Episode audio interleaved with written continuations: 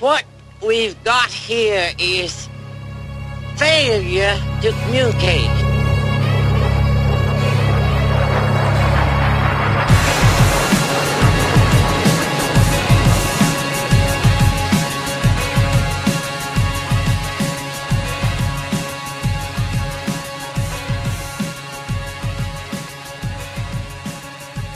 Hello, and thanks for listening. I'm Bob, And I'm Brooks. And we're Found to Communicate, the weekly podcast where we talk about everything going on with movies, TV, video games, and mixed martial arts. What's up? Episode 2 Yeah, man. slash episode 260, if you if you're counting. I am. Oh, good, good, because I was keeping track the whole time. Yeah, uh, yeah, we're back. Uh, first episode of the reboot, the rebranding was last week. The epic three-hour podcast. yeah. Thought it went pretty well. I was actually pretty. Yeah. Uh, got some decent feedback that uh, you know I was expecting the same old, same old radio silence, but uh, yeah, got some pretty good, some pretty good notices. So thanks to anyone who checked it out. Hopefully you stick with us and we can grow together. What's up, man? Not a whole lot, man. Uh, just another day in the life. Yeah, we got a lot to talk about here. We're hitting all four quadrants again. We're going to lead off with TV this time. Talk about Black Mirror season four, which was dropped at the end of 2017, but uh, we hadn't had a chance to talk about it yet. Then we're going to switch gears to movies, review three billboards outside Ebbing, Missouri. Maybe talk about the Oscar nominations, which we skipped last week because we had so much going on. Uh, then we're going to go ahead and move on to mixed martial arts. We're going to review the UFC on Fox 27 card and preview this weekend's fight night in Brazil.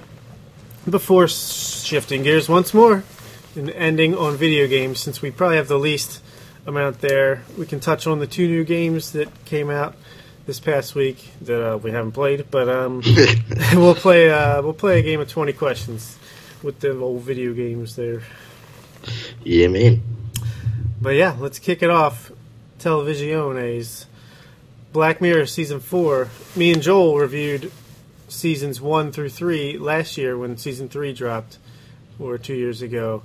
And uh, you're just recently got into the show, correct?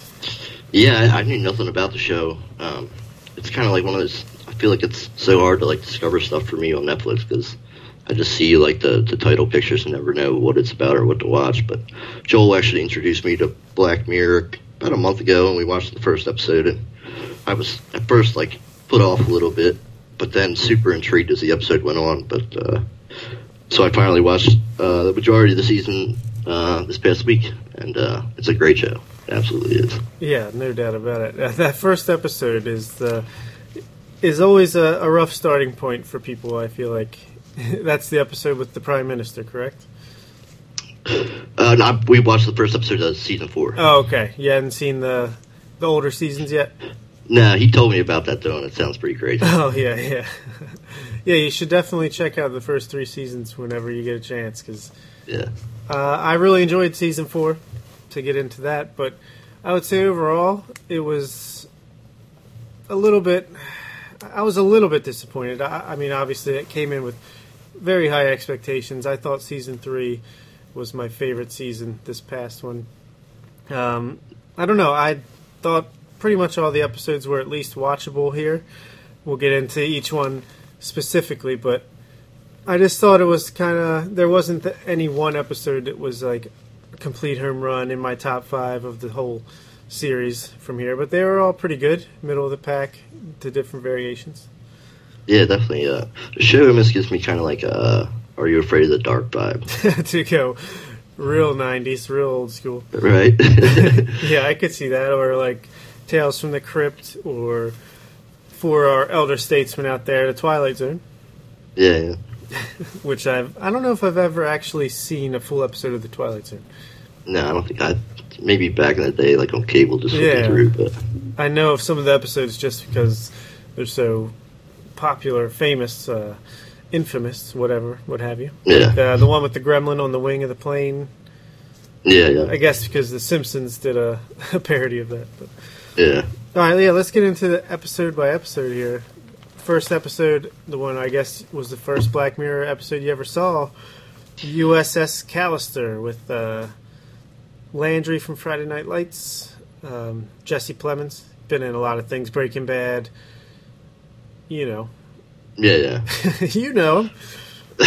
I do, but I don't because I've never seen Breaking Bad. But Well, have you seen Friday Night Lights? nope. Have you seen your keys in a while? Actually, I haven't. Yeah, no, he's a really good actor. He plays this main character who starts off. Oh, by the way, spoilers abound here. Uh, so, you know, if you're Be be wary. yeah, be wary. We're gonna full spoilers these episodes. Check the timestamp if I remember to put it in uh, to fast forward. If you don't want to hear it, but um, he plays a guy who starts off kind of sympathetic. It's this kind of quiet guy at this tech tech office. Like uh, he seems like he's really smart. He's one of the co-owners. He created this like virtual reality type video game world, and seems like everyone's kind of not too nice to him. They don't really talk to him. He doesn't really talk to them. At first, you're kind of like, okay, I see what they're doing. He's just this guy who, you know, he's the nerd who Kind of like a pity party. yeah, but then as it goes on, you find out that uh, maybe everyone has a Not quite. reason to steer clear because he he like steals people's DNA, puts it into his own ver- like home console or you know his own save file, of basically, game. right Yeah. of uh, of this game where he is, it's basically a Star Trek parody. He's he's the captain and all these people who he works with. He steals their DNA and they're his crew, and he does whatever he wants with them. Like they have no genitals. They are forced to like you know root him on and do whatever he wants. Yeah. And then And it's really like the episode starts on the spaceship, right? yeah, yeah, right. So, I, like, just coming into the season or coming into the show like fresh, it's like this looks super fucking corny, and Yeah, I don't see myself getting into this. But as the episode moves on, you see like the reason about it. yeah, that was clearly intentional. Like I, I feel like it's kind of poking fun, not in like a. I think obviously this show or whoever directed this episode, you know, was a fan of Star Trek, but kind of poking fun at just the tropes and the style of it, Yeah. and uh, you know, kind of like in a parody type of way. But then, as it goes on, it gets more and more serious, and like that veneer gets washed away, and uh, I don't know. I feel like it's it's pretty cool how it touches on the old school Star Trek, and then later on you kind of get more of the J.J. Abrams action oriented Star Trek. Yeah, yeah, it's it's fucking intense. It's uh, as it goes on. I mean, like legit see like the fear of uh, I, I forget the main guy's name, but Yeah, I should pull that up. yeah, um, he's like a William Shatner playoff, but yeah, yeah, yeah. Captain. Shit. Robert Daly. Is that what it is? Yeah, yeah. Okay. Um, Yeah. But- then, uh, sorry, uh, the guy, he, there's a new employee at the office, this young, attractive woman who shows interest in him right away because, you know, he created something she's a fan of. He's obviously talented and she's kind of curious about him. And then the other employees kind of warn her away from him and she kind of starts picking up on vibes and then he eventually steals her DNA and you find out that you know it's like she's really there it's more like a clone of herself in this virtual reality world and the the show the episode kind of turns into her trying to escape right trying to get them all free of his grasp Yeah. in every whim and she like pulls, she like calls herself or something, right? I forget how she actually like starts getting a hold of herself in the real world. Oh yeah, I, I watched it the weekend it came out in a binge, so it's been a little while. But yeah, I think she like they do some elaborate thing with like the the firewall being down for temporarily, and she yeah somehow she calls herself. Yeah, She like steals his PDA or something like that. Yeah. right. Yeah, But um, what else would you like about it?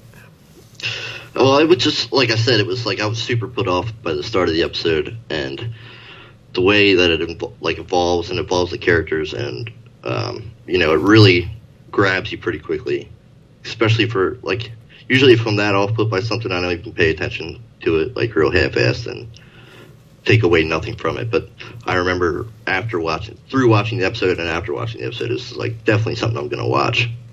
But of course, my procrastinating ass, I never got to it until uh, we brought it up as a subject here. But I thought it was like a great way to uh, start the season. Like you said, you were uh, like an avid follower of the series. Yeah, So I don't know how you felt about it, but I thought it was like a great way to grab and start the season. yeah. I uh, spoiler alert. I think it's my favorite episode of the season. I think yeah, it kicks it off in great, great way. It looks great visually, outside of the like intentionally cheesy looking Corny, be- beginning. Yeah. like once they finally are in that world, uh, I think it. I mean, clearly they put some money into this thing. Uh, looks like movie quality almost, in my opinion. And um, I don't know. Yeah, I loved the whole cast. All the acting was great. I loved the themes, the ideas. I just I thought it was a home run. Not quite in my top five all time for the the show. Like I said, um, I can't remember the exact order. Uh, We ranked them. Me and Joel did last year. I think my top five is in no particular order. San Junipero, although that is a particular order. That's number one. uh, White Christmas, the entire history of you. Uh, I can't remember uh, the other ones, but yeah, this is probably like sixth or seventh all time for the show for me. Yeah, Uh, I thought, yeah, yeah. it All was in great. all, I thought it was great. It was uh, definitely, like I said, sucked me into the show. Yeah, uh, great performance, like I said, from the the main woman. Uh, I can't remember her name, but she was in apparently How I Met Your Mother. She was the mother. Uh, Kristin, Kristin Milotti. Milioti. I don't know Milioti. Sorry, I've never said her name aloud before. But uh, Jesse Plemons was great, like a great kind of uh, reluctant hero turned crazy villain. You know, like Yeah, I thought it was pretty cool how, you know, in based off my own experiences in life, it's kind of true that you know, at first you want to feel bad for someone who's kind of like that, who is quiet, antisocial. You know, seems like they, you know, are in a bad spot, but then, you know, they're kind of sometimes they're just there's a reason people treat them a certain way because they give off bad vibes. They're kind of creepy, um, and you see what happens when someone like that gets any kind of power or like you know imaginary power or anything. They kind of yeah. They like harbor all that hate they've, uh, I guess, been given or taken over the years, and use it to a very evil uh, outpouring. Yeah, yeah. Like, uh, I mean, and yeah, you're seeing this office in a space where you're in the middle of it. Like, they've already, you don't really see why they're treating him that way, but like the um, the one woman is saying, like, basically calling him out. He stares. Um, you know, And he's got the asshole partner, the guy from Always Yeah. Sunny. that Jimmy Simpson from uh, Yeah, um, Westworld as well. yeah, yeah. Yeah, he's kind of just a jerk too. yeah. but he's not. Uh, I don't know. Yeah, I don't know. It's just I thought it was getting at a lot of things that obviously I can't articulate well. But um, Yeah, I mean, he like definitely gets the brunt of the mean shit on the ship. He like literally uses him as like a uh, footrest. He like has and yeah, and then you find out he's like keeping his son hostage. Based Oh yeah, yeah. That I was forgot pretty all dark. about that. Yeah, He's like using that to keep him in line. yeah, yeah. But I don't know. I, I just thought I liked the themes. I liked the acting. I thought the action was good. Um, yeah, and I, I liked the way it resolved itself. It was just a really enjoyable episode. You couldn't really, at least I couldn't really uh, tell it was an hour and a half long until it was over, and I was like, I mean, it was a breeze. It was an easy watch. Yeah, yeah, definitely. Yeah. Um, what would you give it out of ten? I guess we could rate each one. Uh, I'd give it uh, it's like a 7.5, 8 out of 10. Oh, really? I'd say an eight and a half out of ten. Yeah. But uh, okay, let's move on to episode number two, Archangel, directed by Jodie Foster. Uh, the synopsis. Which surprised that, that really surprised me when I first saw the title screen. Yeah, yeah, she's uh, she's directed a few things, and Black Mirror seems to be kind of dipping its toes into hiring more well-known actors to direct some stuff. Like um, last year, they had a couple people that I recognize. This year, they had a couple as well. Uh, but Archangel is about after nearly losing her daughter, a mother invests in a new technology that allows her to keep track of her. And like every other episode, or almost every other episode of Black Mirror, it goes horribly wrong. Yeah. Um, yeah, so what? Her daughter almost gets hit by a car or something like that early on. Well, she like runs away. She follows a cat. Like, right, right. Away from the playground, and I guess that uh, fear of losing your child drives her to try this new technology, Archangel, which is uh, like a chip implant in the brain that Yeah. you can. It's a camera. It's a GPS. Like a- all yeah. kinds. Tracking device where she she could see first person from her daughter's eyes, everything that's Yeah. going on, and put blockers in like. Uh, you know, she can't. If anything violent is is happening, it kind of blurs it out. If there's Yeah. any bad words or anything like that, she will it will bleep or you know something like that.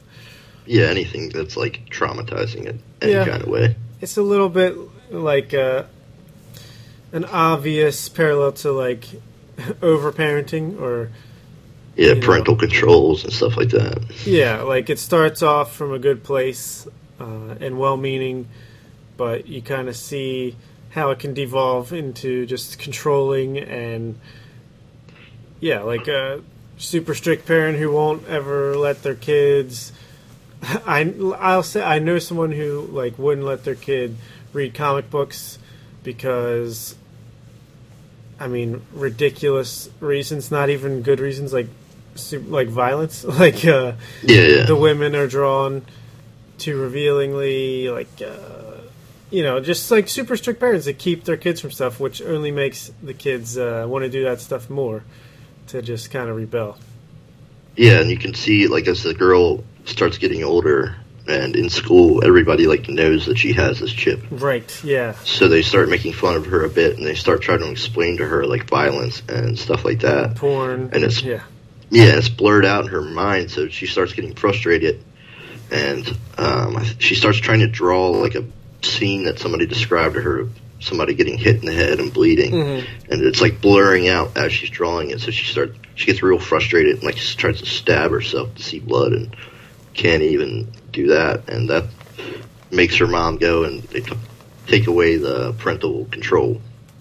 Right. Well, I don't know if they took it away. I think she like chose They turn it off. to turn it off until you, if you flash ahead till she's like a high school kid, and she starts dating the same guy who was showing her the porn before, who's now like a drug dealer, and you know the mom sees this and is like turns it back Well- on, right?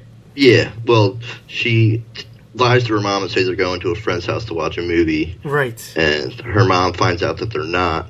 So she starts calling around trying to find her, and when she can't find her, she turns it back on in the middle of her having sex, Yeah. and like watches her having sex. Um, and then I think she watched her do drugs and stuff too. So she basically blackmails her boyfriend into uh, into breaking up with her essentially. hmm hmm And then, worst of all, without her knowledge, gives her a uh, Plan B pill, essentially, and it makes her sick. And the nurse tells her that it was a Plan B pill that she was given, and she realizes that it was her mom watching her and slipping her this pill without her knowledge. Yeah. And if And it goes pretty array. Yeah, she bashes her mom's head in with the device.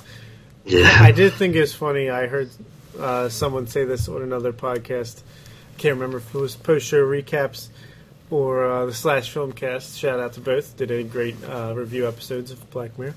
But uh, what a great technology that turned it off for like 10 to 12 years, turned it back on, works no problem. Yeah, Same as it ever did.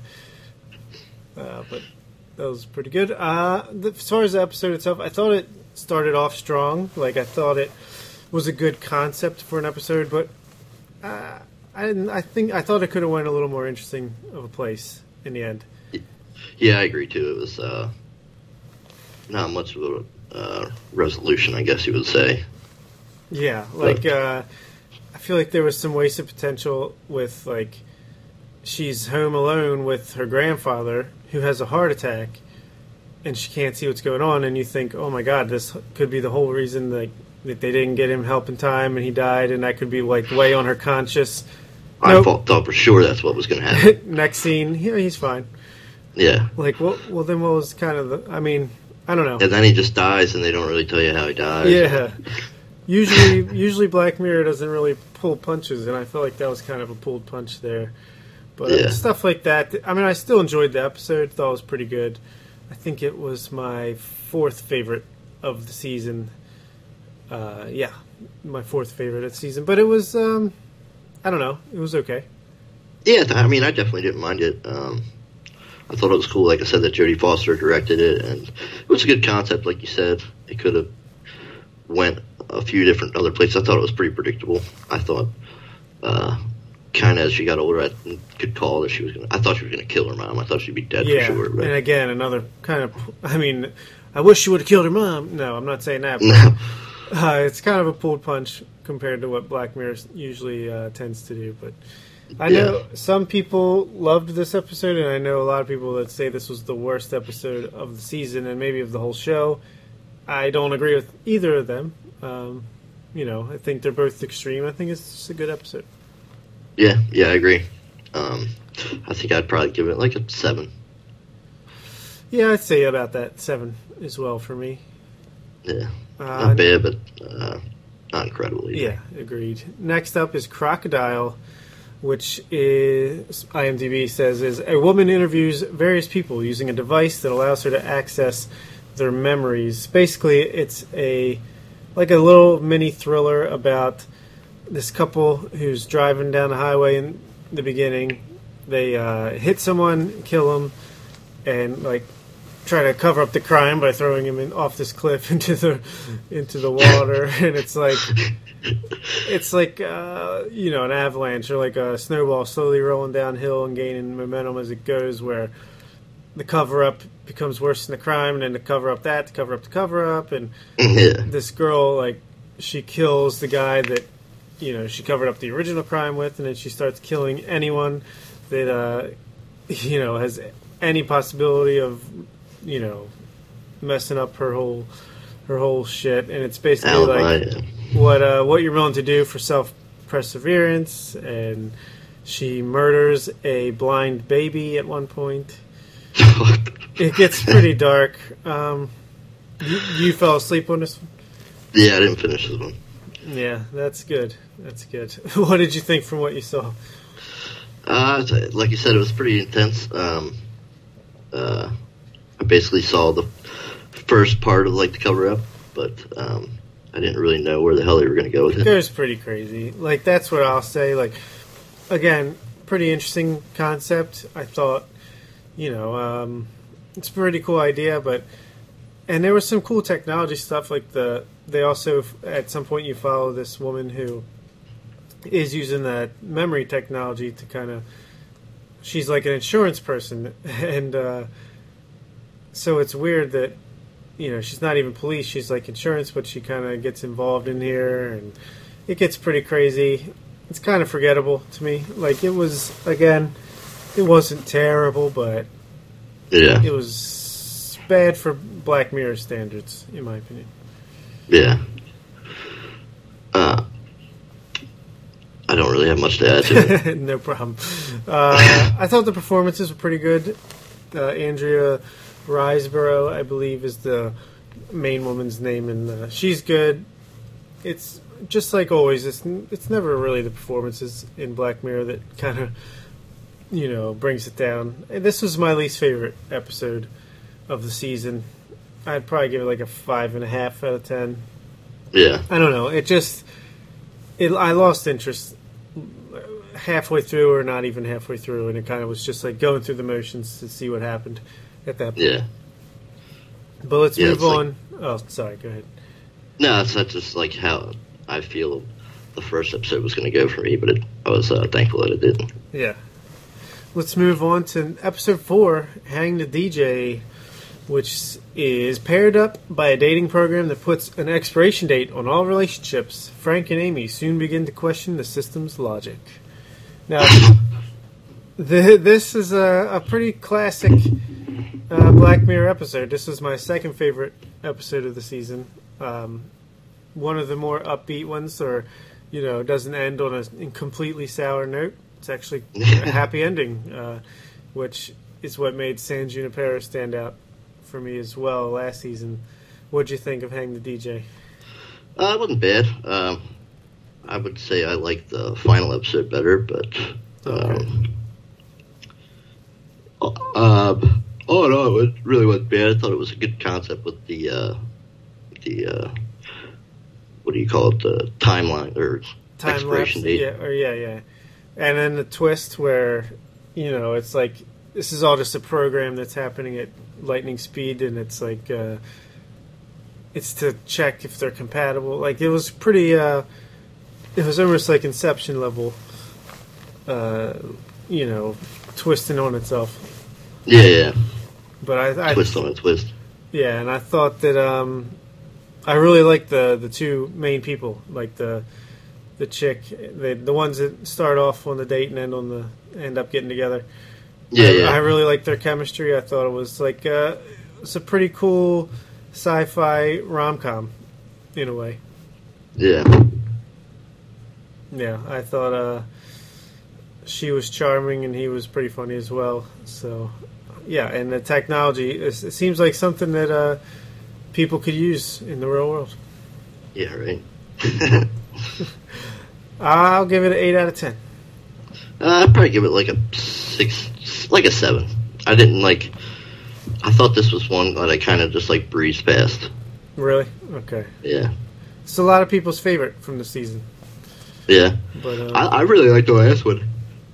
yeah, Black Museum. We'll get to Yeah. that one. Actually, let's just talk about it now. It, the since you didn't really see, or I'll talk about Metal Hell, Metalhead real quick since I think you missed that one. Yeah, yeah. Um, this was was in black and white. Uh, it's in the post-apocalyptic landscape of the Scottish moors. A woman attempts to survive a land full of r- dogs, metal dogs, robot dogs. Um, it's, it's the shortest episode of the whole show. I think it's like 40 minutes.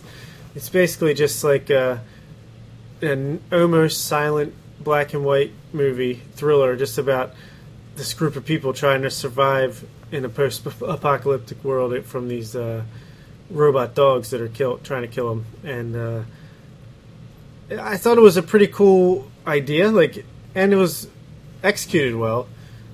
But it just didn't feel very Black Mirror to me. Which Yeah. I mean, it's my second least favorite episode of the season. I didn't hate it, but even though it was only 40 minutes, it still kind of felt long. I don't know. It it seemed like it would have been better as like a 15 20 minute short film concept type thing. It just was like all one note. Well done, well made, very well made. Uh, I don't know, not much to say. It's more just like a, a race, like uh, very one note. Yeah. But uh, let's get to Black Museum now, the final episode of the season. A woman enters the Black Museum where the proprietor tells the, his stories relating to the artifacts. And if you liked Black Museum, then you should definitely check out White Christmas from season two or the the Christmas special because that also was like three different storylines that kind of or different storylines that kind of collapsed in on each other into a nice tidy bow. And yeah, like on this one, starts off and he's telling the story about this doctor who's gets this technology where he can feel other people's pain, but without actually, you know, getting the physical damage. damage. from it. And Yeah, then he like help diagnose. yeah, and he becomes addicted to to get, to feeling other people's pain, and he starts doing, Severely. yes, sadistic stuff, and pretty crazy how like he could even sense women's orgasms, like Yeah. so he's yeah, but uh, yeah, so that's the dark story of that poor doctor. then um, the second one was a story about this technology where was it when a loved one was passed away?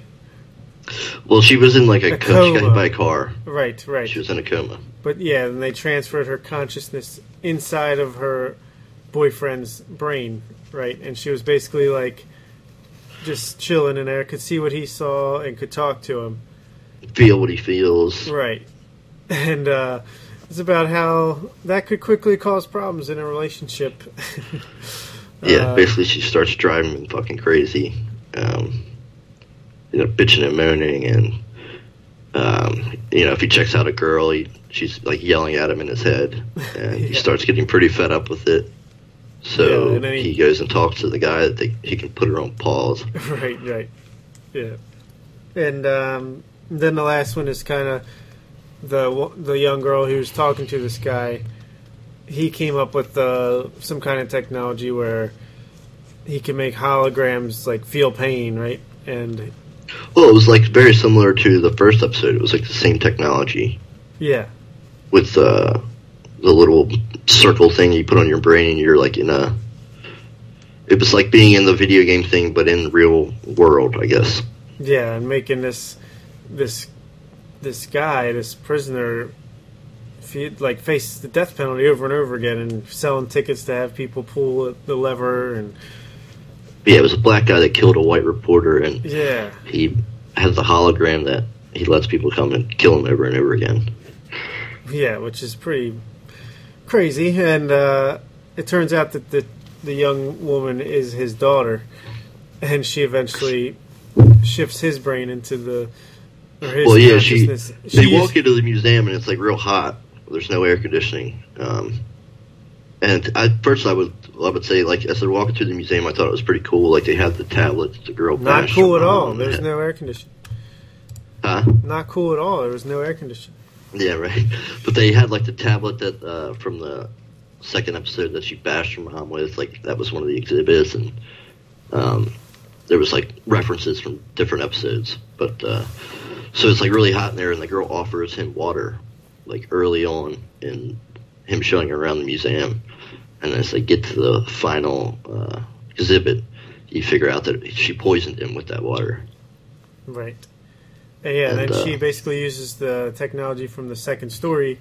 He told to put his consciousness inside of the hologram, and and basically he's going to be tortured for the rest of his life. And then she burns the place down. Yeah, she electric uh, sent him to the electric chair, and uh, I guess she said it was like a mercy killing, but Yeah, I don't. But, yeah, but, but I yeah, she I, re- the place up. I really liked the episode. It was my third favorite of the season. Uh, I think this was my favorite. really nice. Yeah, I did. Um, I liked each little story individually, and as a whole, I thought it was really cool how it kind of tied everything together. Kind of is the first hint in four seasons of the show that maybe all of these these episodes are kind of tied together. yeah, yeah, intertwined in some way. Yeah, Yeah, I thought it was really good. Um, it's definitely an episode that would make me want to go back and watch the first three seasons and be excited for the upcoming seasons. yeah, no doubt about it. What was your favorite? Jeez, I'm yawning. Segment of this episode of the three little like mini episodes. Um, um probably, I think, probably the Doctor one just because it was outrageous. As shit. Yeah, I really liked the Doctor one. Yeah. That And as he's telling the story, he's like, yeah, the guy, he get basically gets caught. He gets kicked out of being a doctor because he started hanging around for extra shifts just to feel pain to get off. He basically like has orgasms from feeling pain.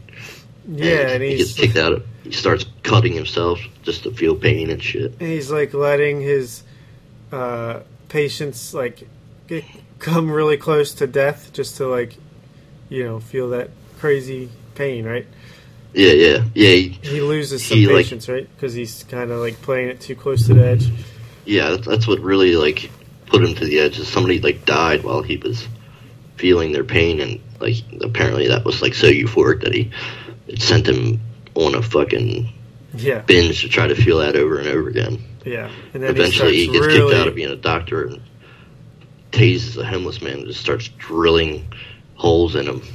yeah And then he starts how he- hurting himself, right? And- Well, that was after he hurt himself. yeah, yeah, he was right. that wasn't enough, so he had to go find another person again and get close to death.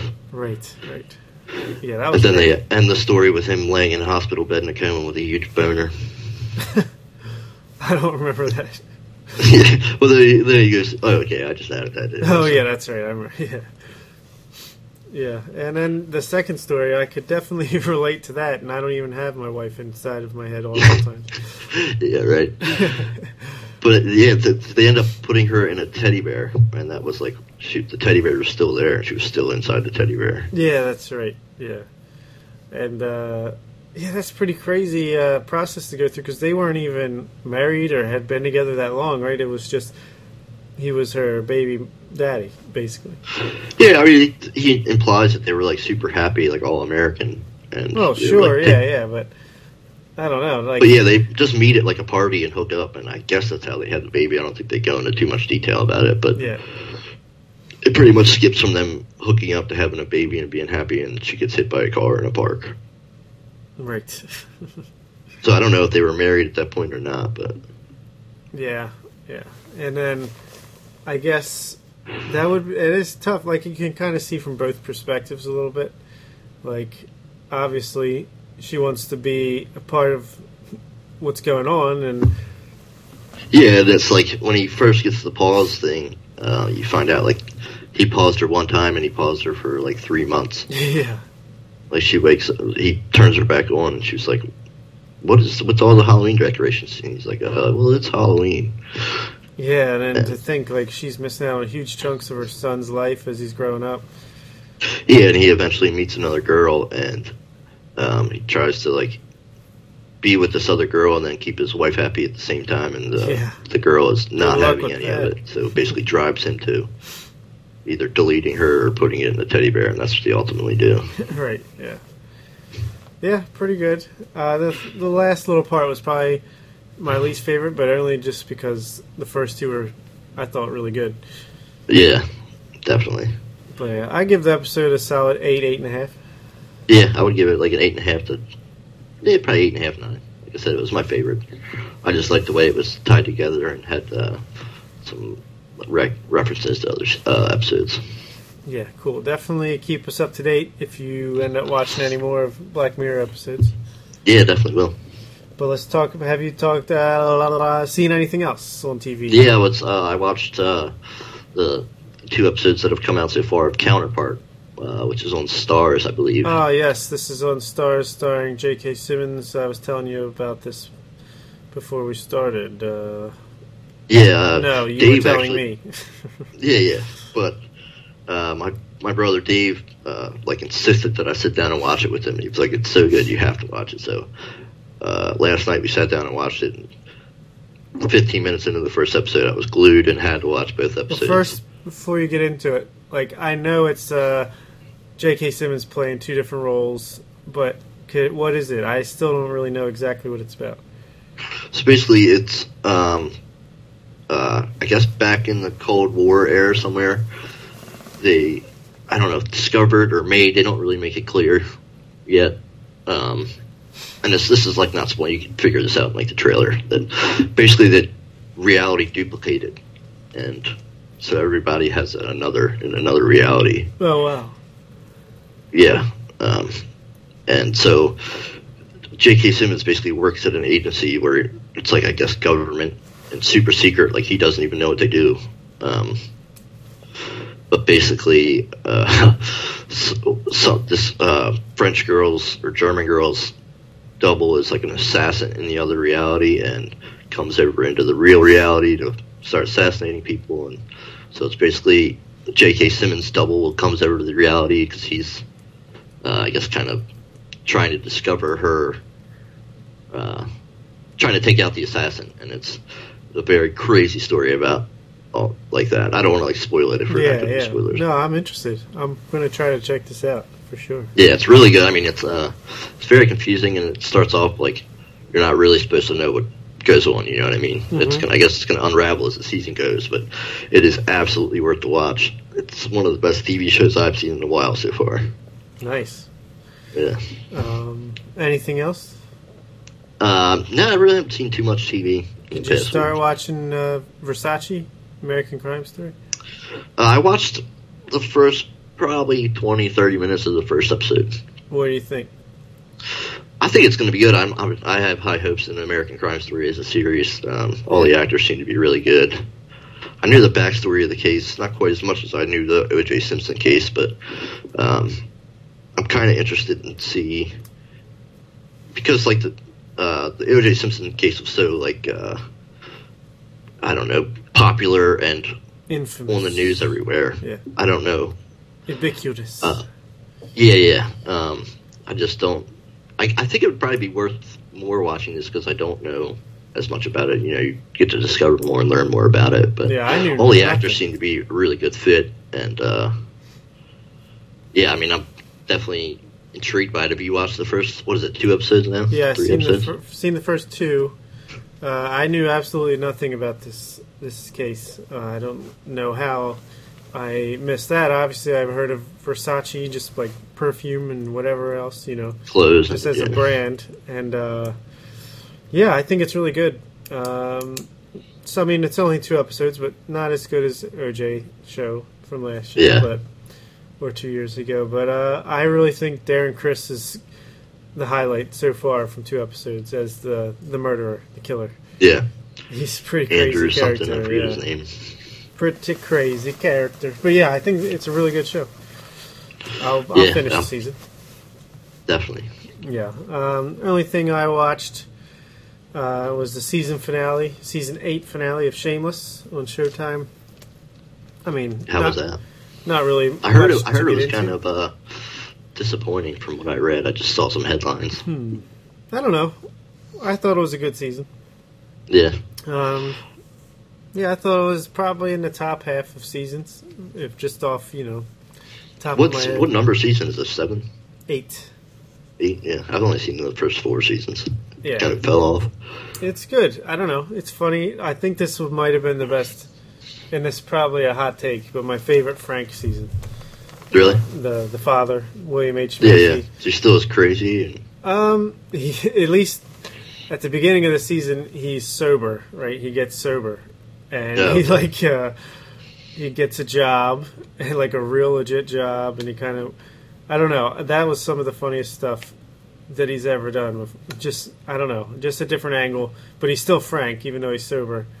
And uh, but I think his arc of the season is the best. Uh, Fiona's is good. Yeah, I thought it was a really really solid season. I kind of fell fallen off the past few before this, but this one kind of hooked me back up.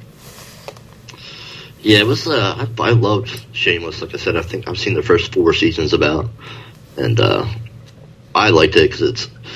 Um, I kind of relate to it in a way. I had a crazy time in my young life where my house was a crazy household like yeah, that. So yep, I always related to it and found it, found it funny at the same time. I mean, it's a funny show. yeah, very dark comedy. It, I think Yeah, yeah. It's on Netflix now, I think. So Is it really? yeah, I'm It's pretty sure. So I didn't know that. What's it's on Showtime regularly? right? yeah, yeah, it's on Showtime.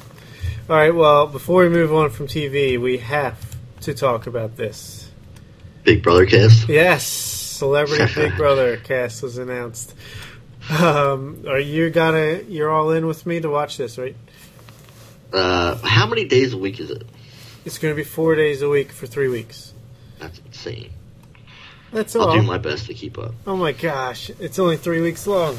This is like super intense, like fast paced, fast forwarded season because these celebrities can't stand to be in there more than three weeks. But So, I mean, I know what Big Brother is, but really, what is the premise of Big Brother? Just to fuck everybody over to win. all right, la la la. You're speaking my language now. All right, so in this case, 11 house guests go into the house with the goal of being the winner. Uh, get down to a final two and have your jury of your peers vote between the two as to who should win. But basically, you know, started with 11. Then there's a competition where all 11 people participate in. The winner becomes head of household and nominates two people for eviction. And then there's a power veto. If whoever- Wait, they win. How do they win that? just a competition. Uh, like a game or something. yeah, or like uh, Yeah. Okay. yeah, who can stand up, uh, the hanging on to this the longest, or you know, or it could be quiz, could be anything, but just a Yeah. competition in general. So they nominate two people. They have so they're they have to create create enemies right away. You know, doesn't matter if they love everybody. Two people have to be nominated uh, for eviction. Then there's a thing called Power Veto, which is another just competition where the winner gets the veto, which you can either use it or not. You can either use it to save one of the people from the block from nomination, bring them down, and then someone else would have to go up in their place. And then after that, the two people that are remaining, the rest of the house guests vote on which one of those people goes home. So who chooses who takes that spot? The head of household. They choose who goes up after the veto. Yeah, but the person who Okay. used won the veto and used it cannot be put up in that place. Yeah. And uh, yeah, so basically, it's about you want to, you know, your one person gets eliminated per. Usually, it's per week, but this is probably gonna be like two or three people a week. Um, and basically, you want to play a good game, quote unquote. Like you know, have to be able to argue your case as to why you deserve to win at the end, but you also don't want to create a lot of enemies because then they won't vote for you. Yeah. So it's kind of a conundrum, and uh, yeah, it's one of the best strategy games ever invented. Yeah. I know you've watched it from the beginning. Yeah, from the very beginning. God, I remember we had like dial up and you were watching live cams. live feeds, and they're going to have live feeds with these celebrities as well. So that's kind of kind of interesting. Um, but it's look, the reason I'm so excited is not necessarily because it's celebrities. I mean, I watch Celebrity Apprentice and whatever. It's more about I'm getting three weeks of fast-paced uh, Big Brother at a time when I usually do not in February. Yeah. So, you know, the more Big Brother, the better. It's kind of cool that it's celebrities just to see how they handle the situations and if there's anybody that could play the game and not just like try to remain popular or whatever. Yeah. Uh, I just love. The I know you. Were, I know you were hoping for an all star cast. Were you disappointed? Well, that's not this. This was separate. Oh. This is uh, Big Brother 20 is this summer. That's when I'm hoping for uh, a nice all star. Uh, gotcha, gotcha. But uh, let's let's talk about who's on here. Do you know without spoiling? Uh, now I can look it up. I saw Don't- like Omarosa. Don't look it up. Don't look it up. I want to Okay. I want to see how many of these people you know and what you think, and and then we'll pick who we think is going to win. And I would just love to follow this over the next three weeks. It starts next Wednesday, and I can't wait. What channel is it on? CBS. Okay. All right, first up, alphabetical order. We have Miss Colombia 2014, Mrs. Still a Great Night. Uh, you know, uh, if you remember when Steve Harvey announced the wrong winner. Oh, is that her? Yeah, it was Pandemonium. This is the girl, woman, who uh, was incorrectly announced as the winner and then had it snatched away from her. God, that's crazy. Uh, Arid, uh, I can't pronounce her first name. Uh, Ariadna Gutierrez. yeah. And um, yeah, so sh- she's obviously you know of her. I don't think Yeah. either of us like I feel just for her. Hearing the name, we wouldn't know who she was. She's 24 years old, and uh, that's interesting. I don't think she knows anything about Big Brother, but at least she has a story. Yeah. Does she speak good English? Do you know? I'm pretty sure she I'm does. she- I think she does because she lives in Miami now, just based off Oh, of what this says here. Um, let's see. Next up, Brandi Glanville from uh, the Real Housewives of Beverly Hills. I don't know that. She was also a part of Celebrity Apprentice, and uh, she's 45 years old. She's bleach blonde hair. You know, typical what you would think of with the Real Housewife of Beverly Hills. bitch. I mean, I won't say that, but she, Just she from does- what I've seen of clips of that show, that's, yeah, that's my she's assumption. a, a drama queen who gets in a lot of, you know, mixes it up. Sure she'll steal the stir the pot. yeah, definitely. Uh, I she was actually surprisingly decent on Celebrity Apprentice, but uh, I'm definitely interested to see what she does here. Next up, Very interested. This might make you want to watch. You ready? All right. It's a UFC Hall of Famer, mixed, mixed martial artist, 48 years old. The Chuck ice, Liddell? the Iceman, Chuck Liddell, way. in the house, baby. What are you That's thinking? What do you think? I think that's funny. Uh, we'll, to, we'll get to see if his uh, brain still fires at the same yeah, rate. he's not my winner pick because uh, he's got some brain damage.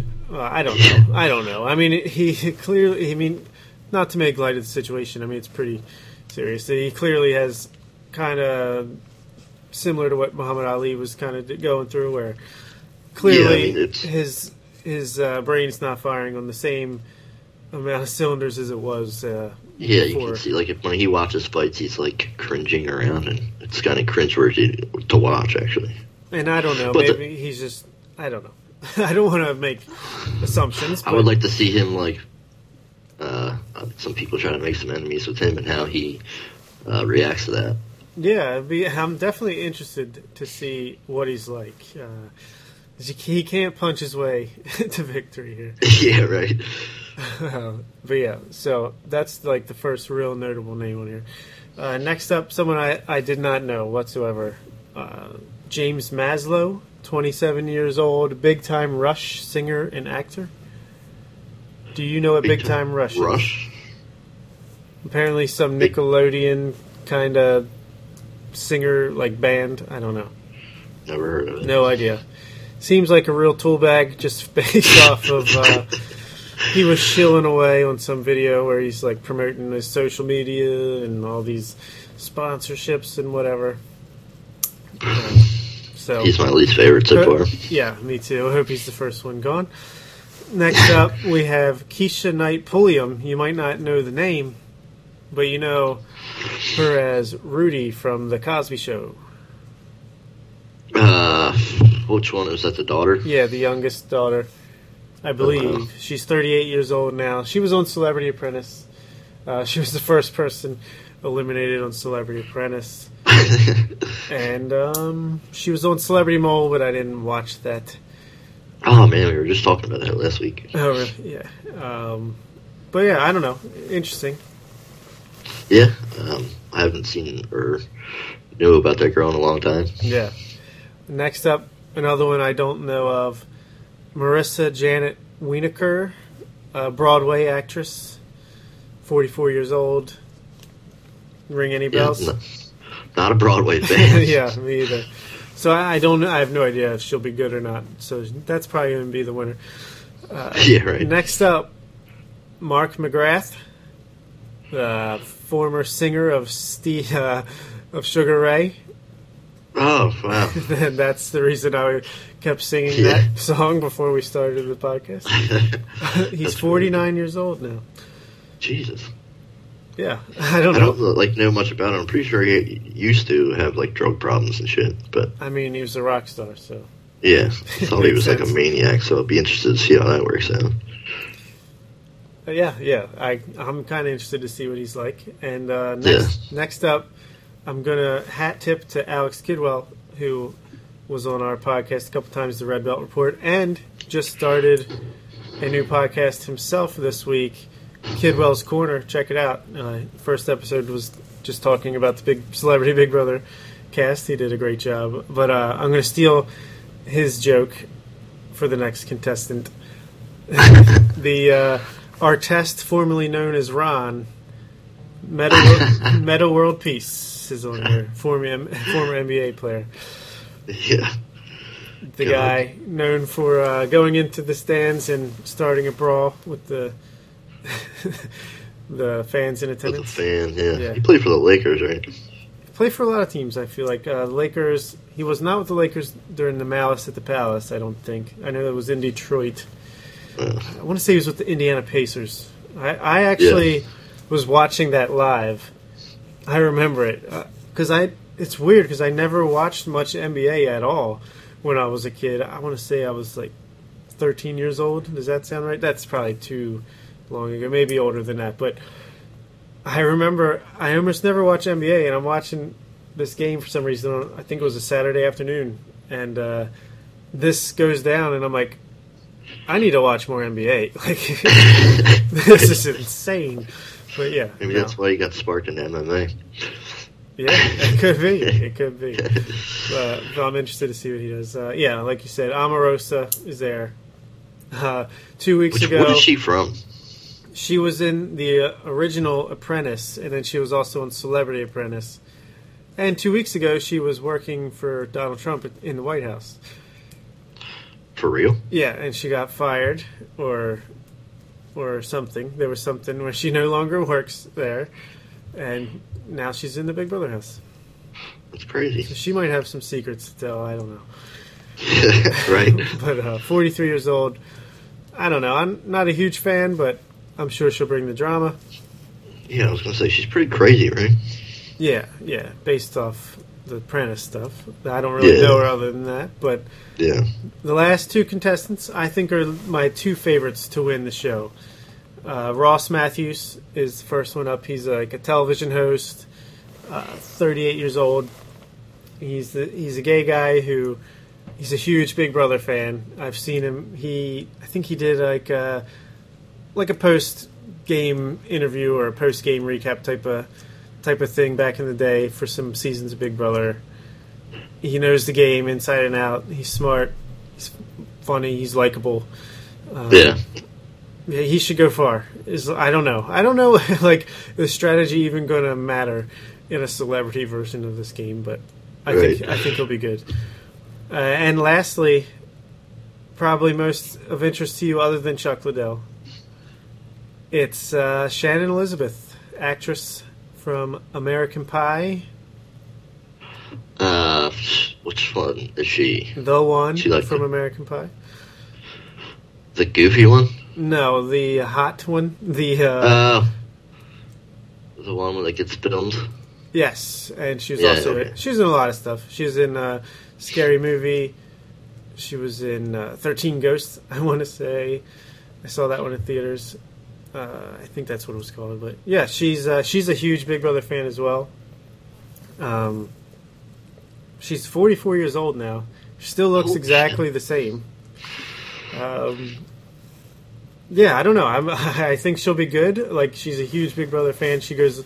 She's done some Big Brother podcasts before, Really? like which is surprising, right? For some, you know, attractive actress to be into a reality competition show. But I'm into Yeah. it. Yeah, I think she'll be good. I'm excited to see see her, and uh, So she's your favorite to win? she's my winner pick. Oh, okay. Her, Um, her and Chuck Liddell, final two. Yeah, right. Chuck Liddell, that's my friend now. Uh, I'm gonna pick the Miss Colombia. All right, Adriana Gutierrez. Yeah, I think she's gonna sweep. Uh, that'd be cool. I don't know. I think Just because I feel for her. I mean, it's got to be the most crazy situation to go through what she went through when uh, in this universe I think or she's- whatever it was. think she's going to make final two, and they're going to say, and your winner is Adriana Gutierrez. Oh, wait a second. No, uh, it's votes to win Bring now. Steve Harvey to announce the winner. yeah, exactly. I hate Steve Harvey, but Me too. uh, yeah. So that's already Big Brother. Took probably way too much time to do that, but it's what I'm into. It's called failing to communicate, bitch. Get over it.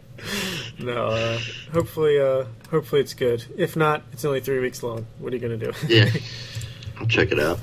All right. At least, yeah. At least watch the premiere. All right. Uh, let's move on to movie time. Uh, hold on, we're going to note the time here.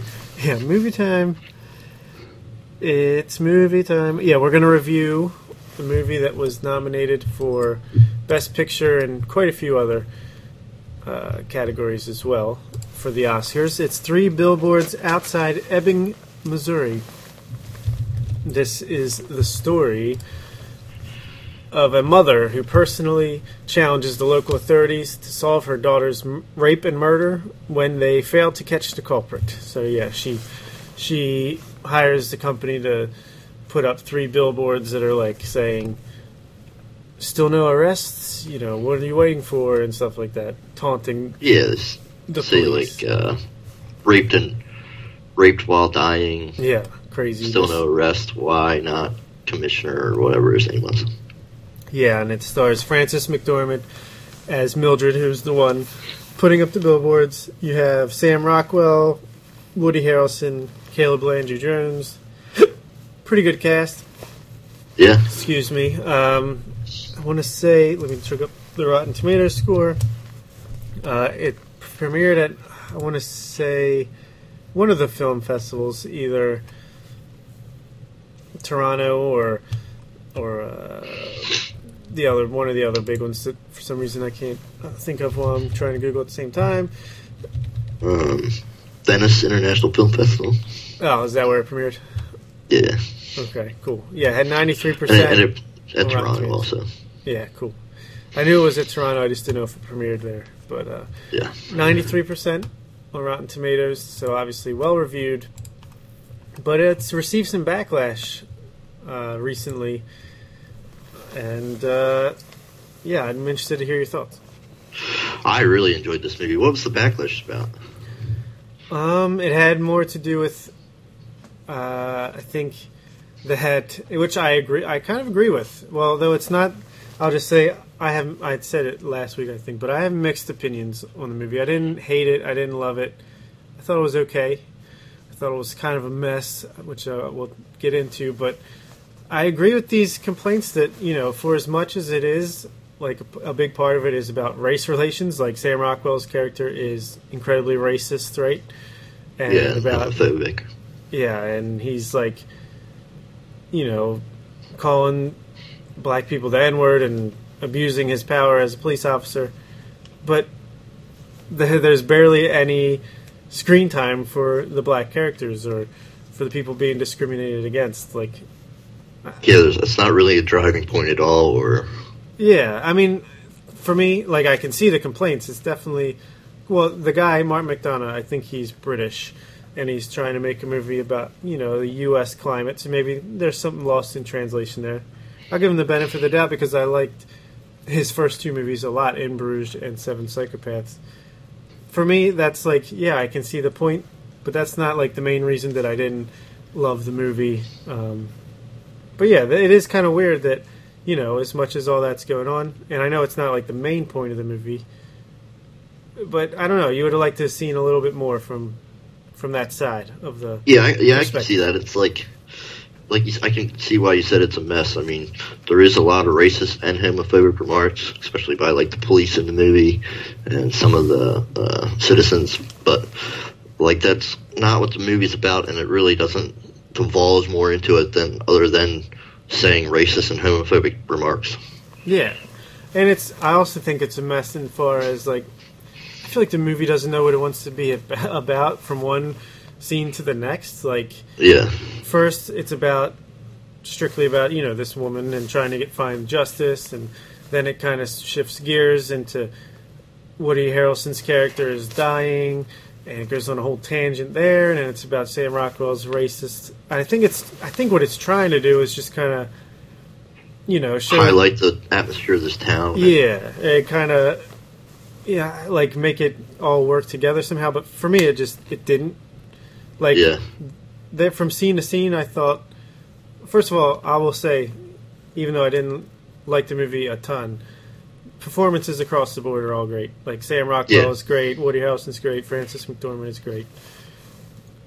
But um, Yeah, it starts off pretty witty and funny, and I mean throughout the movie there is, but at the beginning more so. I thought it was like uh, witty and funny and lighthearted, it, with some racist comments and homophobic comments thrown in. But uh, Yeah, I mean, I can see what he's going for. Yeah, like I said, I just don't know. Like, like In Bruges and Seven Psychopaths were both like kind of dark comedies, thrillers, and uh, I th- I felt like it was missing the comedy, at least what I was looking for. And again, the movie didn't have to be funny to be good, but I don't know. I felt like that was missing from because I think it was kind of going for that, but to me, it was missing a little bit. And yeah, I just I found it hard to get behind any characters in the movie. Like yeah, I, I couldn't really uh, root for anybody here, which again is fine. it's a hard movie for me to explain why I didn't really like it because it has all the ingredients, like great actors giving great performances, a story that kind of seems like Coen Brothersy and like a thriller, and something I would like, a director that I've loved in the past. But yeah, I don't know, like the scene that kind of stands out the most as to why I didn't like it is that scene when uh, Frances McDormand's ex-husband comes over, played by John Hawkes or whatever, and with his girlfriend. yeah, with his girlfriend, and then he starts like being verbally and physically abusive to Yeah. Frances McDormand, And they then- had alluded to that prior in the movie that he was like he beat his wife, and that's I guess why they split up. But Yeah, and then the, like the wife comes in and it's trying to be like funny in the midst of this like terribly violent act, and then all of a sudden they're good with each other. I, I don't know. It's just had a weird, again, messy, just so messy. Like, what are you trying to do here? yeah, it's uh, yeah. The girlfriend was just like stupid, and you know, she wasn't blonde, but she acted like a dumb blonde. You know what I mean? Yeah, and it's In the middle of like him choking her against the wall. yeah. Yeah, and then they have, and then they immediately have like a sit down, serious, somber conversation. Like, Yeah, which then goes right back to hateful and Yeah. And I'm just thinking, like, what are you trying to be, movie? Like, pick something. yeah. I don't know. I thought. like, uh, I, I mean, I liked Woody Harrelson. Woody Harrelson's character as well. I think he was my favorite character.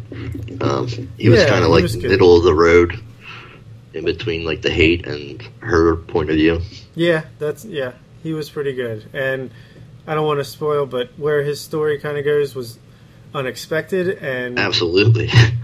kind of crazy. And I thought that was. Like, I don't want to sit here and trash the movie the whole time because I don't think it's as bad as some people are saying, but I just think it's a lot of missed opportunity and missed potential. But talk to me more about why you did like it.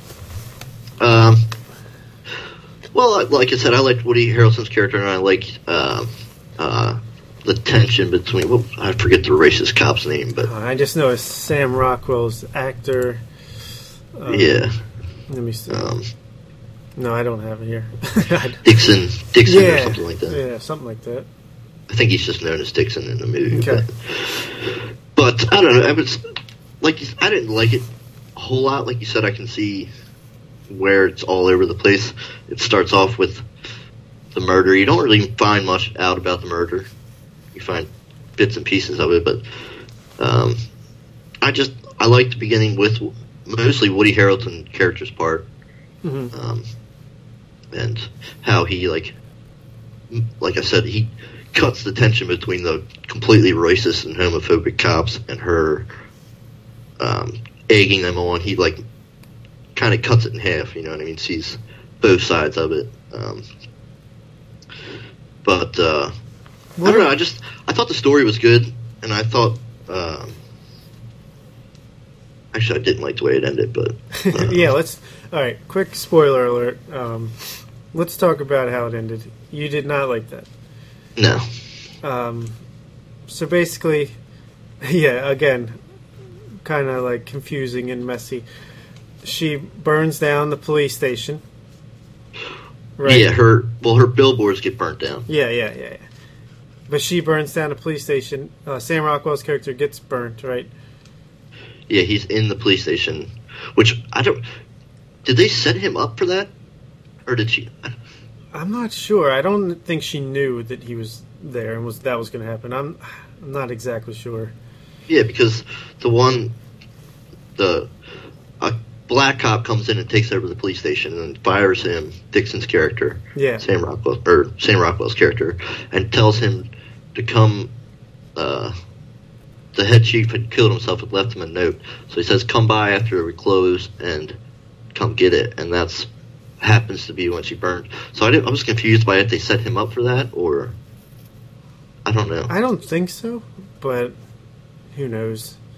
Yeah, Um, and then all of a sudden he's like has a change of heart and wants to go find the person that did it, tries to do it.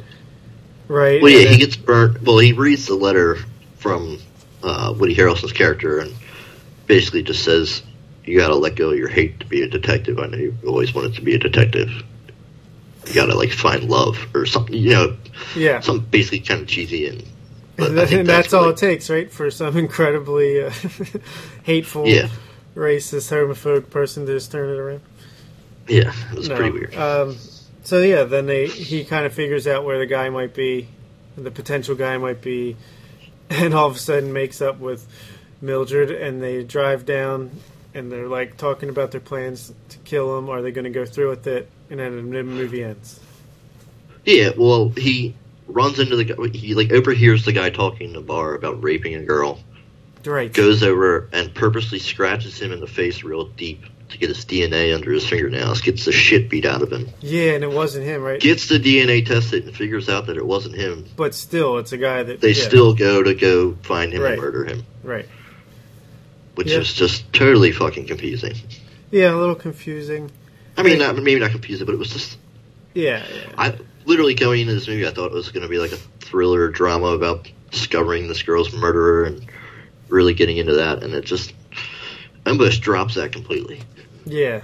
Again, the only word for it is is messy, but that I can think of anyway. I'm not very uh, eloquent. Eloquent. Yeah, Um, what was I going to say? Like I- again, I can kind of see what he's trying to go for, where he's trying to have it where this guy showing someone that can go from hateful to starting to turn it around and maybe learn from his mistakes, but ah, it just didn't work for me too much. yeah. Again, don't know. the And I think performances it- are great, but it's just the the script maybe that's the problem. yeah, and and like in the end, like is. I think they say that they'll decide what they'll do on the way or whatever, but it's redemption for this guy really going and finding this guy and killing him? Right. Like, is it? Exactly. yeah. So it was it was all over the place. I mean, like you said, it's not a terrible movie, and the performances were all good. I thought uh, Frances McDormand's character was really good. Um, Yes. she's pretty. I think that's almost like typecasting for her. in a sense. Yeah. Very. Yeah. Agreed. But uh, all in all, it was good. Um, I definitely don't see it winning Best Picture by any means. Mm, you might be surprised. It's definitely one of the front runners, which is surprising to me. But Yeah, I would give it a six and a half out of ten. yeah, I'd probably give it like a six and three quarters to a seven.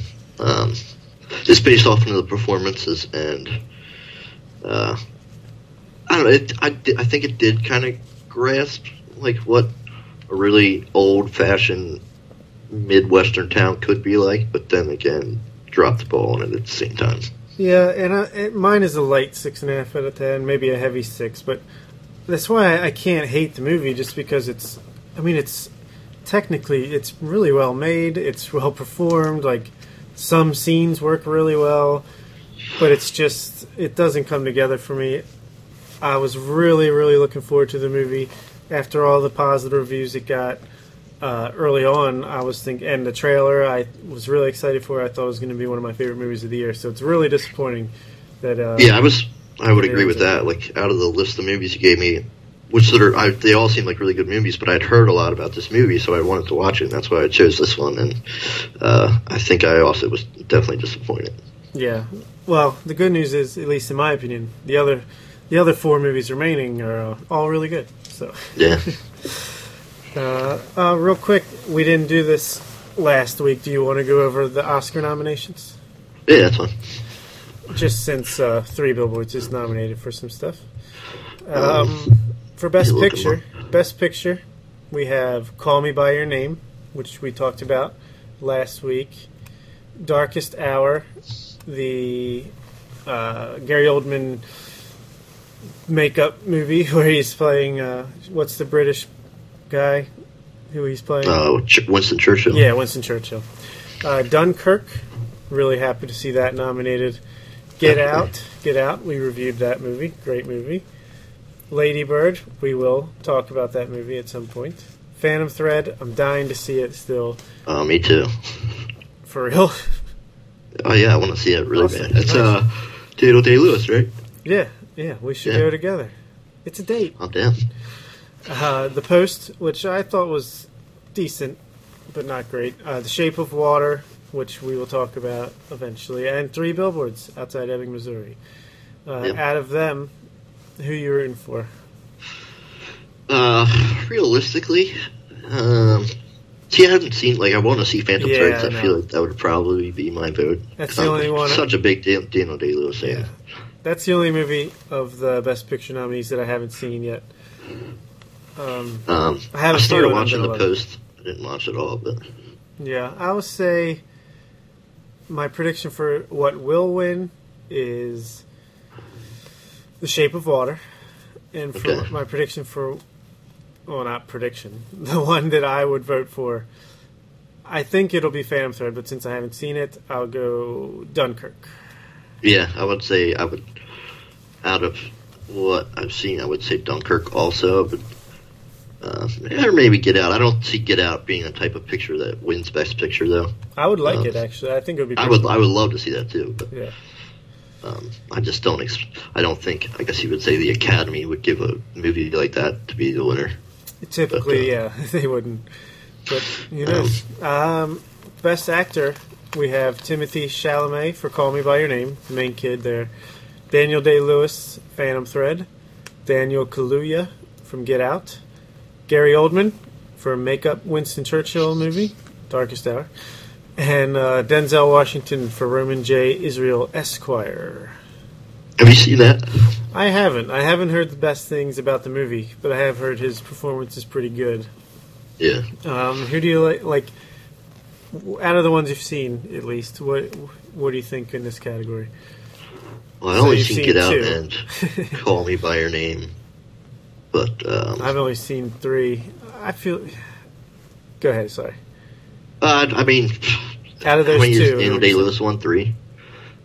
Yeah, two or three I think he's won three by now, might. but um, he won for uh, Lincoln. Um, Did he win for Lincoln? yeah, Th- Uh, there will be blood. Did he win for that? yeah, I think so. And then something in the nineties. Uh, like uh, my left foot or something, Yeah, yeah. something like that. But um, What do you think? Did Uh, uh, did Chalamet deserve to be nominated, or and Kaluuya? Kaluuya? Yeah, I mean, absolutely. I thought, um, like it's like what was last year? Um, Moonlight and La La Land were like the front runners. Yeah, yeah, I, I think this is like a very different year in terms of those like type of per- performances. But yeah. I agree with that. um, I really would have to see Phantom Thread. Because just, Daniel Day Lewis is just such an incredible actor. I feel like every character he's ever played has just been mind blowing. So um, I would say he's the front runner without even seeing the movie. I would love to see the guy from Get Out win, just because I feel like he came out of nowhere and gave a great performance. Um, the kid from Call Me by Your Name. It's got to be like tough to play a character like that and do it so intensely and so good. So Yeah. Uh, But, I uh, th- I think Gary Oldman's gonna win, just because it seems like anytime an actor like does this whole transformation to look like someone completely different, they kind of give him the Oscar. But yeah, I have a feeling I would pick Daniel Day Lewis uh, once I see that movie. But again, I haven't Yeah. seen the movie. Uh, let's move on to Best Actress. The your nominees are Sally Hawkins for The Shape of Water, uh, Frances McDormand, Three Billboards Outside Ebbing, Missouri, Margot Robbie in I Tonya, Source, uh, God, Saoirse, Saoirse Ronan, that's how you say it, for Lady Bird, and Meryl Streep in The Post. Um, I would either give it to Margot Robbie for I Tonya or Frances McDormand for Three Billboards.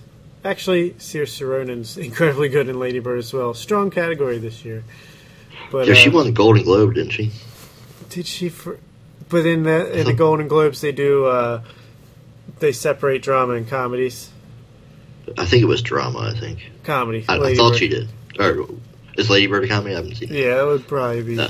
Labeled a comedy. I think Meryl Streep's going to win just because it's Meryl Streep and she always does. Yeah, I was gonna say anybody, but She's good in the post, but yeah. Um, I would I would hope for Margaret Robbie. I think it'd be cool to see her win that. yeah, get Tonya Harding up in there.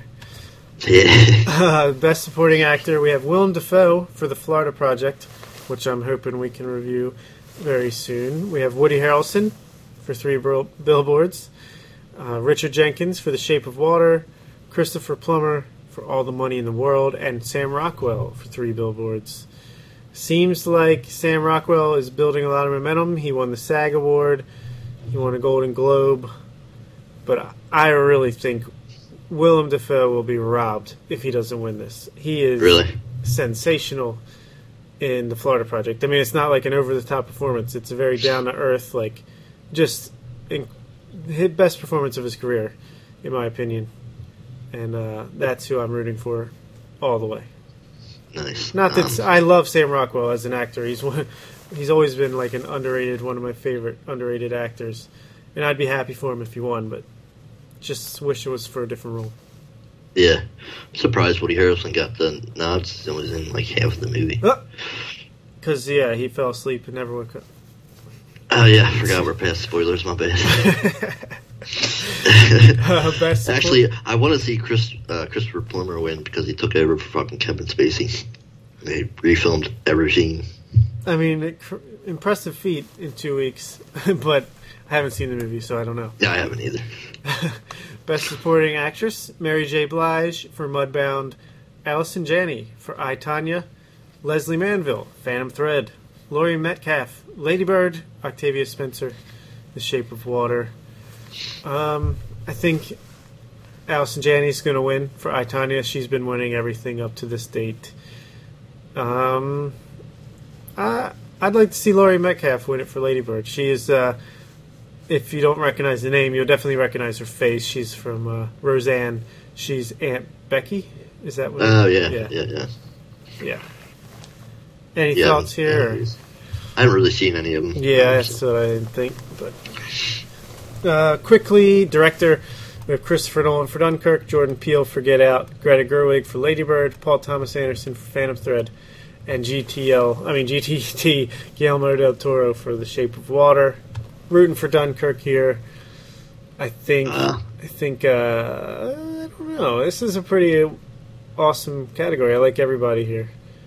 Yeah, I'm definitely rooting for Jordan Peele for coming out of nowhere with that directorial performance. Yeah, his directorial debut to win an Oscar that would be pretty cool. Yeah, Uh, but it's probably gonna be The Shape of Water. I mean, probably. I don't know. Uh, best animated movie: The Boss Baby, Coco, Ferdinand, Loving Vincent, and The Breadwinner. I've only seen Boss Baby, Coco, and I haven't. No, I've only seen two. Coco is great. It'll probably win, and it deserves it. I'm guessing you haven't seen them. Nope. Adapted screenplay: Call Me by Your Name, The Disaster Artist, Logan. That was pretty cool. Logan got a, a superhero movie got a, a nomination for screenplay, but uh, first one ever. Molly's Game Nice. and Mudbound. I'm rooting for Logan. Why not? Yeah, me too. Uh, original screenplay: The Big Sick, Get Out, Lady Bird, Shape of Water, and Three Billboards. Definitely root for Big Sick. Yeah, that's pretty cool. I would love to see that win, but I think Lady Bird deserves it actually. And you, I don't know, you might agree once you see the movie. Yeah. Cinematography: Blade Runner 2049, Darkest Hour, Dunkirk, Mudbound, and The Shape of Water. To me, it's Blade Runner 2049 all day, every day. It's one of the most beautiful movies I've ever seen. Yep. So hopefully that wins. Uh, Icarus got nominated for Best Documentary Feature. Nice. So hopefully we can see see a win there. Uh, not much else really to talk about. Uh, visual effects: Blade Runner, Guardians of the Galaxy, Kong Skull Island, Star Wars: The Last Jedi, and War for the Planet of the Apes.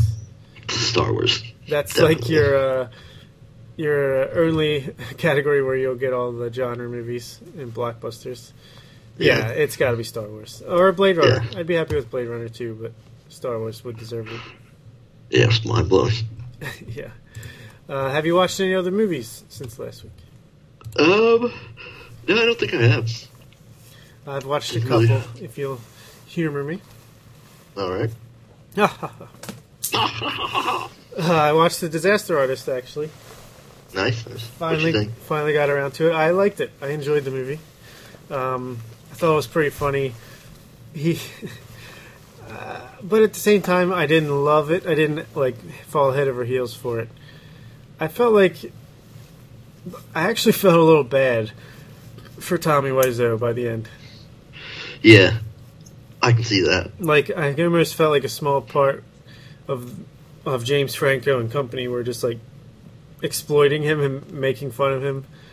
Uh, but that was only a small part towards the end. Overall, I thought it was really funny, and uh, it made me want to rewatch The Room again.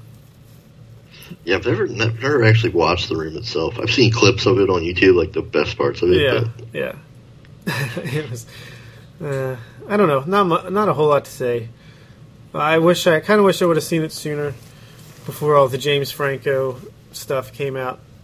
That kind Yeah. of put a damper on things, but I what really made me feel bad about for Tommy Wiseau was I think it was Golden Globes that James Franco won, and he brought him up on stage and he tried to talk and yeah, like yeah, shoved him away from the mic. yeah. Like, seems like James Franco's a real dickhole. Yeah, Uh, so there's that. Uh, I, I thought Dave Franco was great. Like, yeah. uh, I've always I'm, I'm I'm a fan of his. He's- I thought he was He's, really good uh, in the uh, Now You See Me movies. Yeah, I mean he's he uh, he actually elevates like bad material. Like I did not like those movies, but he probably was the best part, one of Yeah. the best parts. Uh, he was one of the best parts in the Neighbors movies, in my opinion. Yep. Uh, yeah, the guy he's talented. I think he's probably better than his brother. But Yeah. Yeah, I'd give it. Although I thought James Franco did a great job. oh yeah, don't get me wrong. playing Tommy Wiseau. He did. There's no doubt. I uh, that ex that accent's pretty good. Yeah. I did not. I did not push. I did not. Oh hi, Mark. Tearing me apart, Lisa. yeah. Uh, it's good. It's good. Uh, I still want to know how he had all that fucking money. Oh, the world will never know. I know it's crazy. Yeah. Um.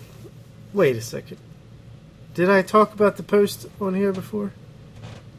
um, I, I feel like you did. I think I did too. I wrote it down again for some reason. Seven out of ten. It was okay. Yeah, I definitely talked about it. All right. Um, two uh, two Netflix movies I watched real quick. I don't know if if you've seen 1922. Nope. Uh, that's a Stephen King adaptation.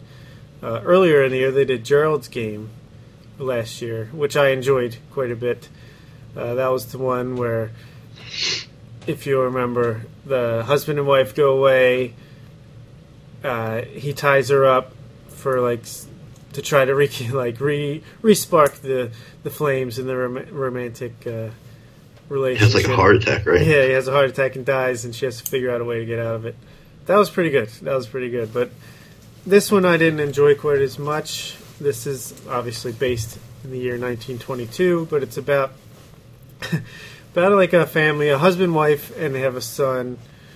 And the wife somehow comes across like I, want to say I can't remember why, but she comes into possession of all this land that she can sell to make enough money to move to the big city, and uh, the husband is staunchly against this. He does not want to leave their farm, so much so that he convinces, and the son doesn't want to go either.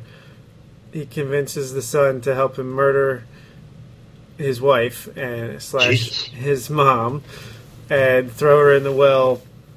And then the cops come to investigate, and the house kind of gets haunted, and uh, you know, typical Stephen King type stuff happens.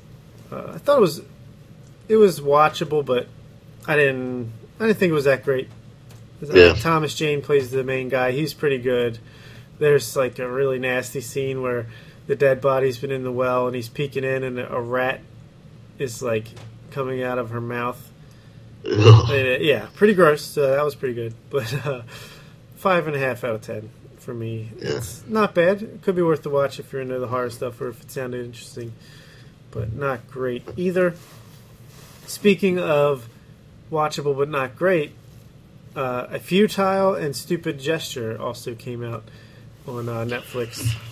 Dave was telling me about this. This is about the guy that started National Lampoon, right? Yeah, exactly. Directed by David Wain, a guy whose movies I've liked a lot in the past. He did like the Wet Hot American Summer stuff and uh, role models, and he's done some pretty good stuff in the past. Uh, funny guy, usually absurd comedy. And this is like his take on the biopic of the guy who did who created National Lampoon's uh, magazine, and then went on to make Animal House and Caddyshack. So it was cool. Vacation. Yeah, but I don't think they got into that. I think that might have been just using the name. I don't know exactly because uh, I don't want to spoil history in the movie. But he uh, he dies. Way to go. Uh, yeah, I mean, it's real life. But uh, Yeah. uh, yeah, Will Forte plays the guy. I can't even remember his name for Christ's sakes. But uh, yeah, it goes through the whole story. It's kind of zany and out there comedy.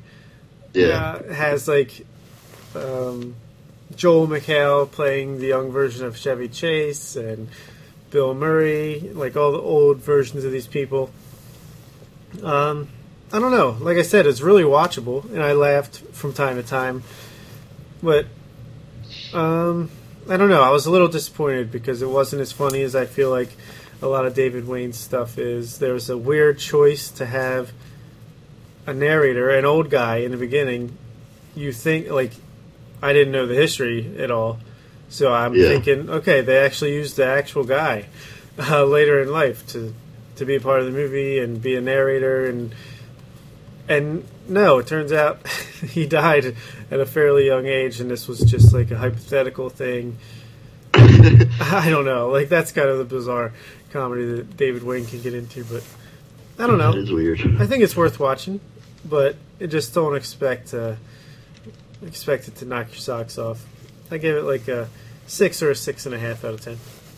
Okay, nice.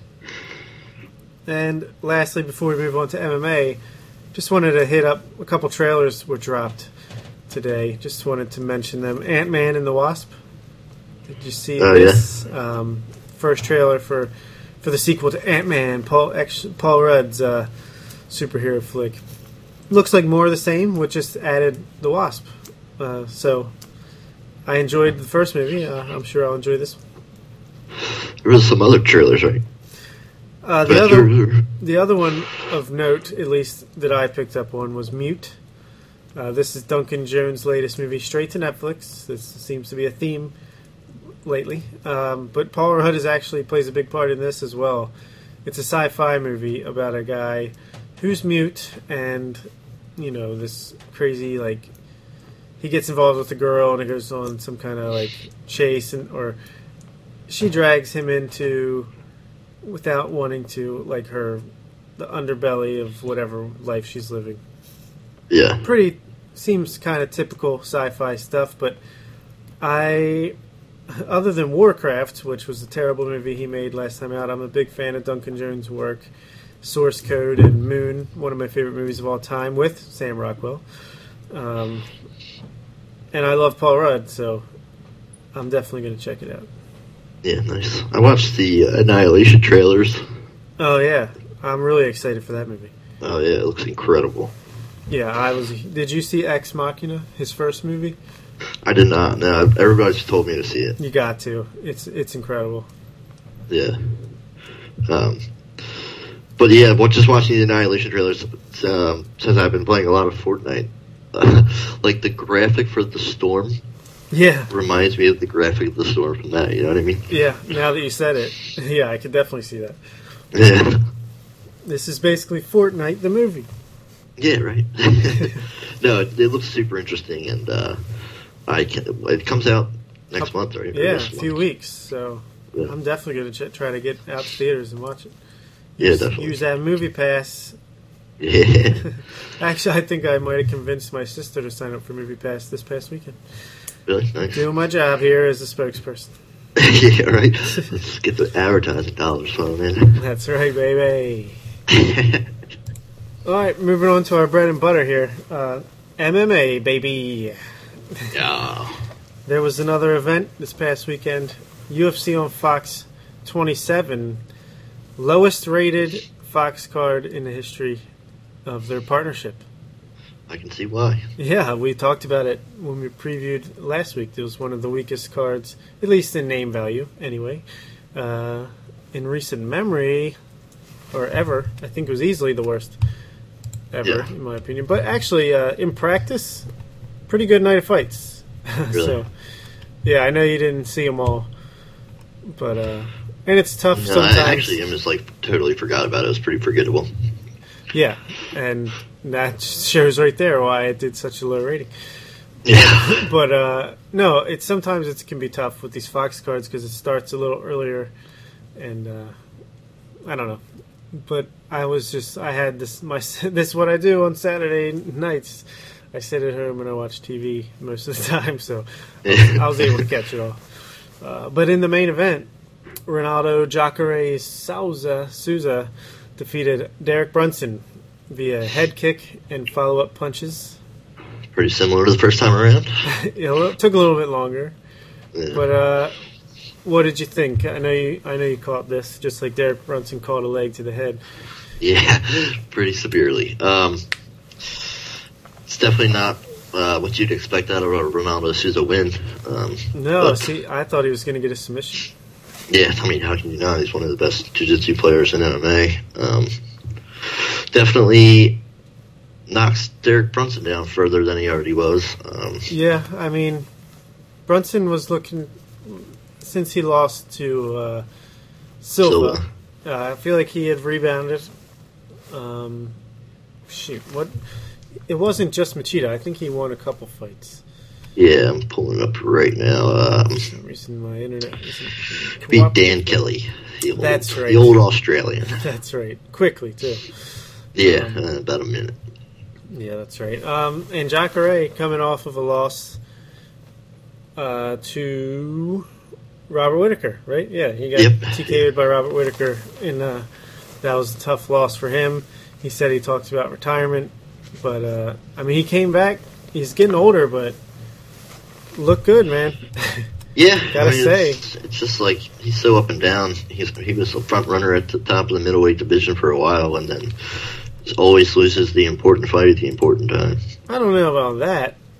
Oh, I mean, I just he was on that nice streak and then lost to Yoel Romero, which He's was a close only fight. uh, he's only lost two fights in the UFC out of one, two, three, four, five. yeah, six, but I feel like it's eight, always nine, at like ten. the the, uh, Yeah, uh, I hear you. I hear you. Yeah, well, elimination fight. You know what I mean? Yeah, true. Uh, he lost a split decision to Yoel Romero, which I thought he won. Yeah. And then, yeah, he did get uh, soundly beaten by Robert Whitaker. So, Yeah.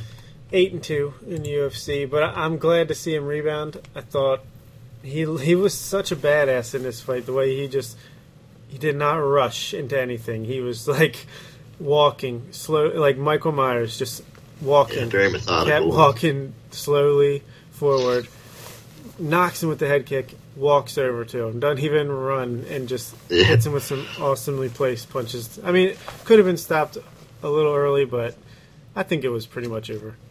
Yeah, I don't, I don't know. If there's, I don't really see too much of an argument of uh, Brunson coming back from that, especially No. with Souza's ground game. If you really Yeah. wanted to, he could.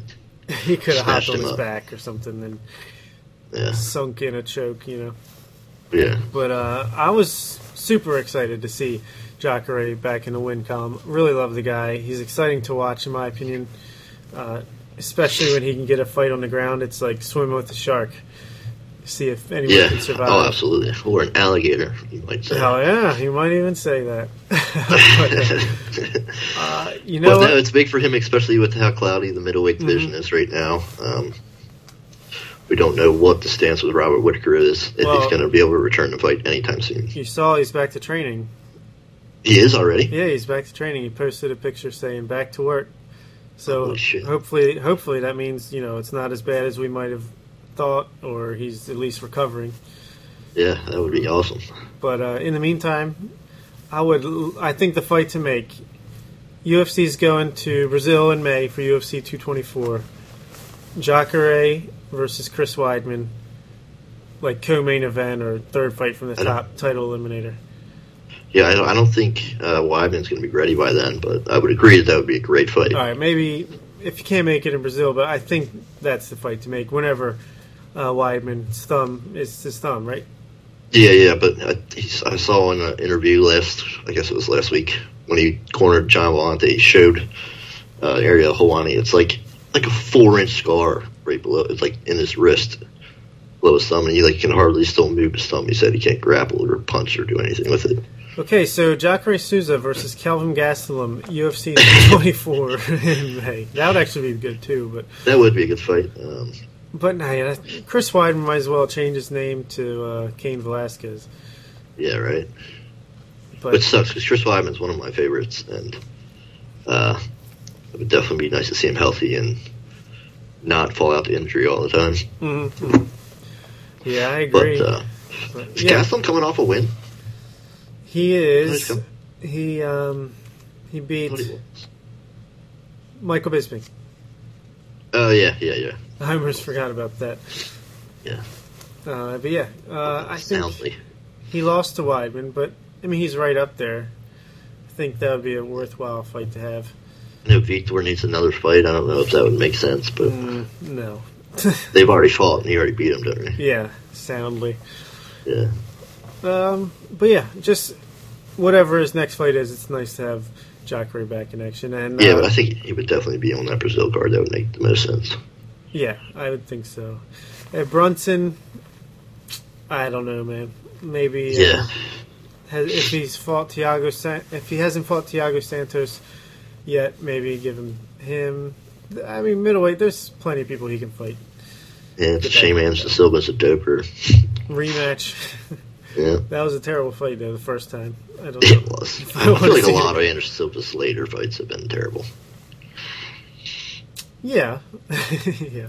Not the Michael Bisping one.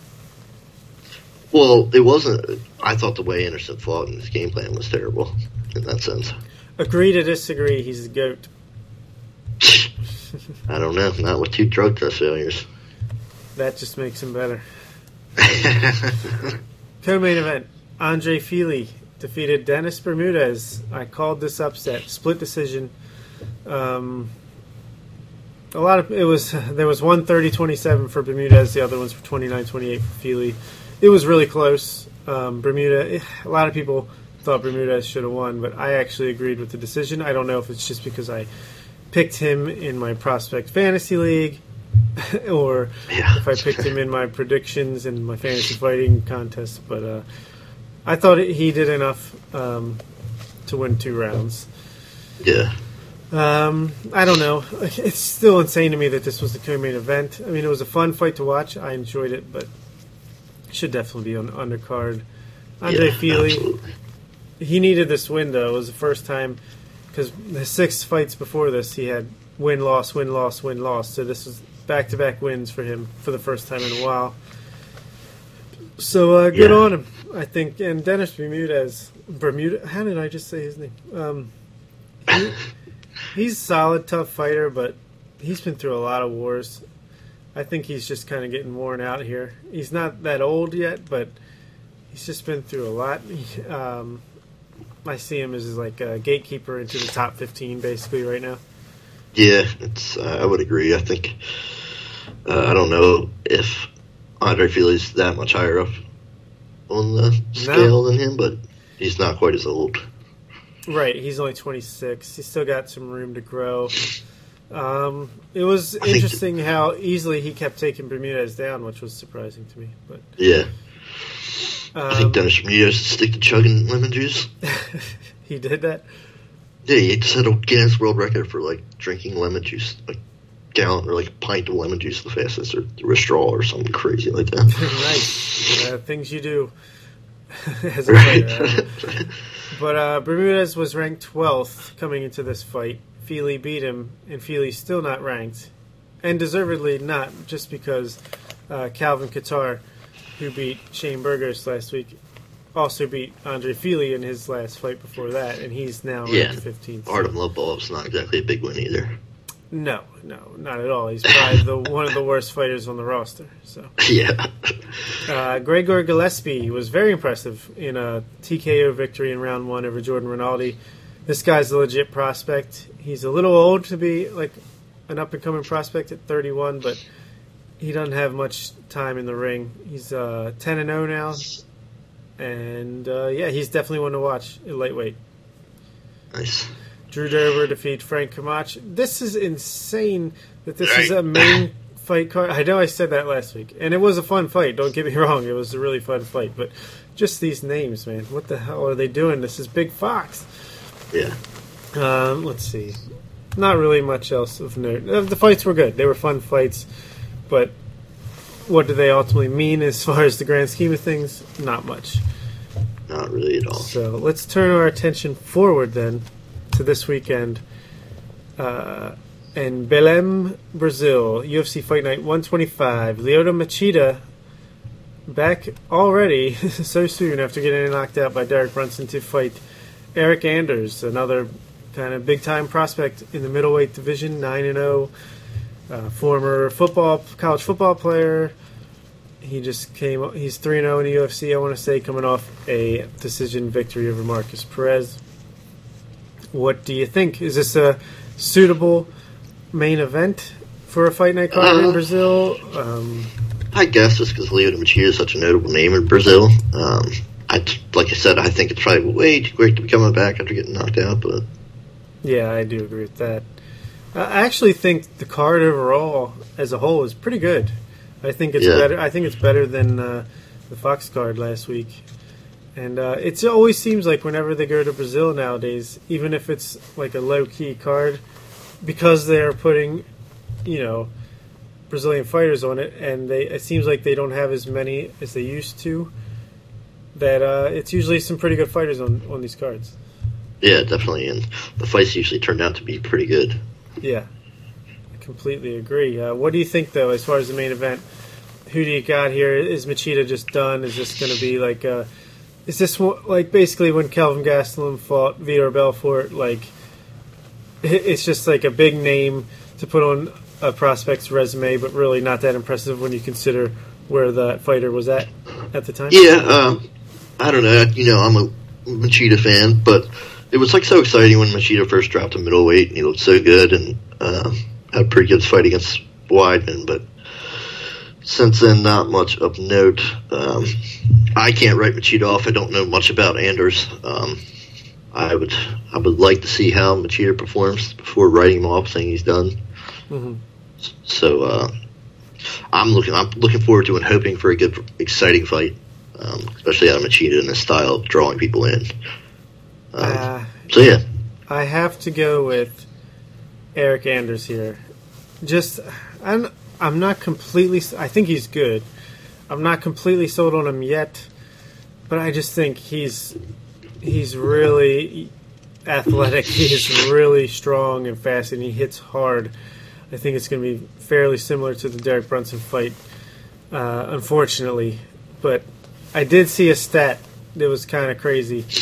Lyoto Machida started his career 15 and 0, and since then, since uh, he lost the rematch to Shogun Rua, he's like six and eight or something like that. really, holy crap! Yeah, so that's pretty crazy. Well, I mean, granted, he's fought a lot of top guys in that time and beaten a lot of them too, but Yeah, just uh, you know, got figured out a little bit. I'd have to say. yeah, definitely. Um, I'll and say like uh, Anderson Silva. I mean, it took Anderson Silva five years to win another fight, but right, yeah, and yeah, he's older, so yeah. I'll say Eric Anders first round knockout. Ooh, that's pretty. Uh, that's a heavy prediction. I'm going to take Heavy Machida by decision, or late round, late third round, or I guess fifth round TKO. You're such a homer. Yeah, Uh, Homer, I don't know how, but uh, I mean uh, favoritism. yeah. Uh, co-main event, probably my most anticipated fight of the night. I'm looking forward to the main event, but this one is is the one I really want to see. John Dodson versus Pedro Munhoz. Uh, Dodson coming off his decision loss to Marlon Moraes, but he's always right there, and I think he's lost two in a row actually. John Lineker and Marlon Moraes, two very close fights that he very easily could have got his hand raised in. Uh, no, he always in beat uh, Eddie Wineland after Lineker. Oh, okay. Well, fair enough. Two out of three then. Yeah, yeah, I, I- somehow I missed the Wineland fight. I didn't see it. That's why it didn't stick out in my mind. yeah. Always an exciting fighter, though. Always puts on a good show. And Pedro Munhoz, fifteen and two. His only two losses are against, you know, some real legitimate fighters coming off a victory over Rob Font, who just had a great win over Thomas Almeida. If I'm not yeah, mistaken. I'm yeah. not sure if I've ever seen Munhoz fight. Um, He- looking at his record here, he seems to really like the guillotine choke. Yeah, he's kind of a submission guy, but he has some some good stand up as well. He's all offense, not much defense, except whereas Thomas Almeida, we talked about how he was all offense, no de- no defense, and no chin. Munhoz, is a pretty tough guy, can take a shot. So he usually kind of gets beat up early, and then uh, finds a way to to rebound and submit the guy. Yeah, um, I mean, like you said, uh, John Dodson's always up there. He's such an active fighter. Um, he's, I mean, he's given uh, DJ some of his best challenges. I feel like, and uh, he's always at the top, like we said. And um, I would expect to see a really good performance out of him. And if this guy is Pedro, no defense, like you said, I would expect that to maybe get him in some trouble in this fight. Yeah, I'm gonna say John Dodson, third round knockout. Yeah, I'll probably go with decision just for the lack of knockout power at this weight class, but. Yeah, yeah. I think it'll be a good fight though. Either way. Absolutely, I'm sure it'd be probably really exciting. Um, real quick, breaking news: uh, NFL news. Alex Smith was just traded from the Chiefs to the Redskins Oh well, and signed an extension with the Redskins. yeah. So I guess Kirk. Blake Griffin got traded yesterday. Oh yeah, to the Pistons. Blake Griffin, one of the most overrated, overhyped players of recent memory, in my opinion. Exciting, Yeah. exciting guy to watch, talented guy, good, good player, but a max contract for a guy that, that his best attribute is he can win a slam dunk contest. I don't know. Yeah, right. Um, but anyway, Kirk Cousins. I guess the Redskins are going to trade him finally. No, really. They have to if they're just paying uh, Alex Smith seventy million guaranteed. Holy shit. Yeah, that- real digression there. But let's get back to the fights. Yeah. Uh, Valentina Shevchenko making her uh, flyweight debut, women's flyweight debut. Uh, I'm surprised they didn't just give her the title shot right away, but I suppose That's um, 125. Yeah. yeah, uh, Montana or Montano, the champion. I think she got hurt during that fight against uh, Raquel, not Raquel Pennington, uh, Roxanne Modafferi. So maybe they just wanted to give Shevchenko a showcase fight here to kind of, you know, introduce her to the weight class. Uh, she's Yeah. fighting Priscila Cachoeira, who is eight zero. I don't. I've never heard of her before, but she's undefeated. I still don't think she'll be any match for Shevchenko, who could easily be the champion at bantamweight, let alone you know flyweight. Yeah, abs- I agree. Um, she's very impressive. I actually like her a good bit. Um, I feel like she's just got a good personality in the way she uh, handles the press and stuff, and that way she handled the uh, what you call fight. What's her goddamn name? Amanda Nunes. Yeah, yeah. Um, uh, but yeah, is Priscila new to the UFC? I would assume. Yeah, I, I think so. I think so. Um, I would. I would expect Shevchenko to uh, handily win this fight. yeah, I'll say second round submission. Yeah, I would say somewhere in the second or third round of submission or TKO. Yeah. Um, two that we can quickly go past here on the main card: Desmond Green versus Michel Prazeres. I mean, I think it'll be a good, entertaining fight. Just don't really have a lot of experience with these guys. Um, I know enough to know it should be entertaining, and they're both pretty solid fighters, but I don't have a lot to say. Yeah, it doesn't hold a lot of weight at the lightweight division right now. Yeah. Uh, heavyweight, uh, Marcelo Golm, I think, is making his UFC debut. He's a decent little prospect, heavy hitter against Timothy Johnson. Uh, I'll predict Golm by first round knockout, but it's only because, I mean, I've never seen him fight. Just Timothy Johnson is kind of a workman like heavyweight, solid at everything, but not great at anything. Yeah, I'm just gonna oppose you and say Timothy Johnson first round knockout. You love doing that. Uh, Yep. Come on, computer. What's the first fight on this main card? Uh, Thiago, Uh, Santos Santos. against Anthony Smith. Yes, this is a good fight. These guys are pretty good. Middleweight, middleweights. Um, I think this will be a banger. I'm going to say Oh, yeah. Santos by first round knockout. Yeah, I'm gonna I'm gonna say Santos by first round head kick knockout. Specific. Okay, then I'll say uh, flying knee followed up by Superman into a rear naked choke, scramble, escape, knee on the escape, out cold. Should call Vegas and bet on that. What's the odds? Yeah. Uh, we also have Tim Means versus Sergio Moraes on here. My computer is sucking right now. Uh, I like. He's a solid fighter. Yeah. Do you have it pulled up? Yeah. What else is on here? Uh, Alan Patrick versus Damir Hadzovic.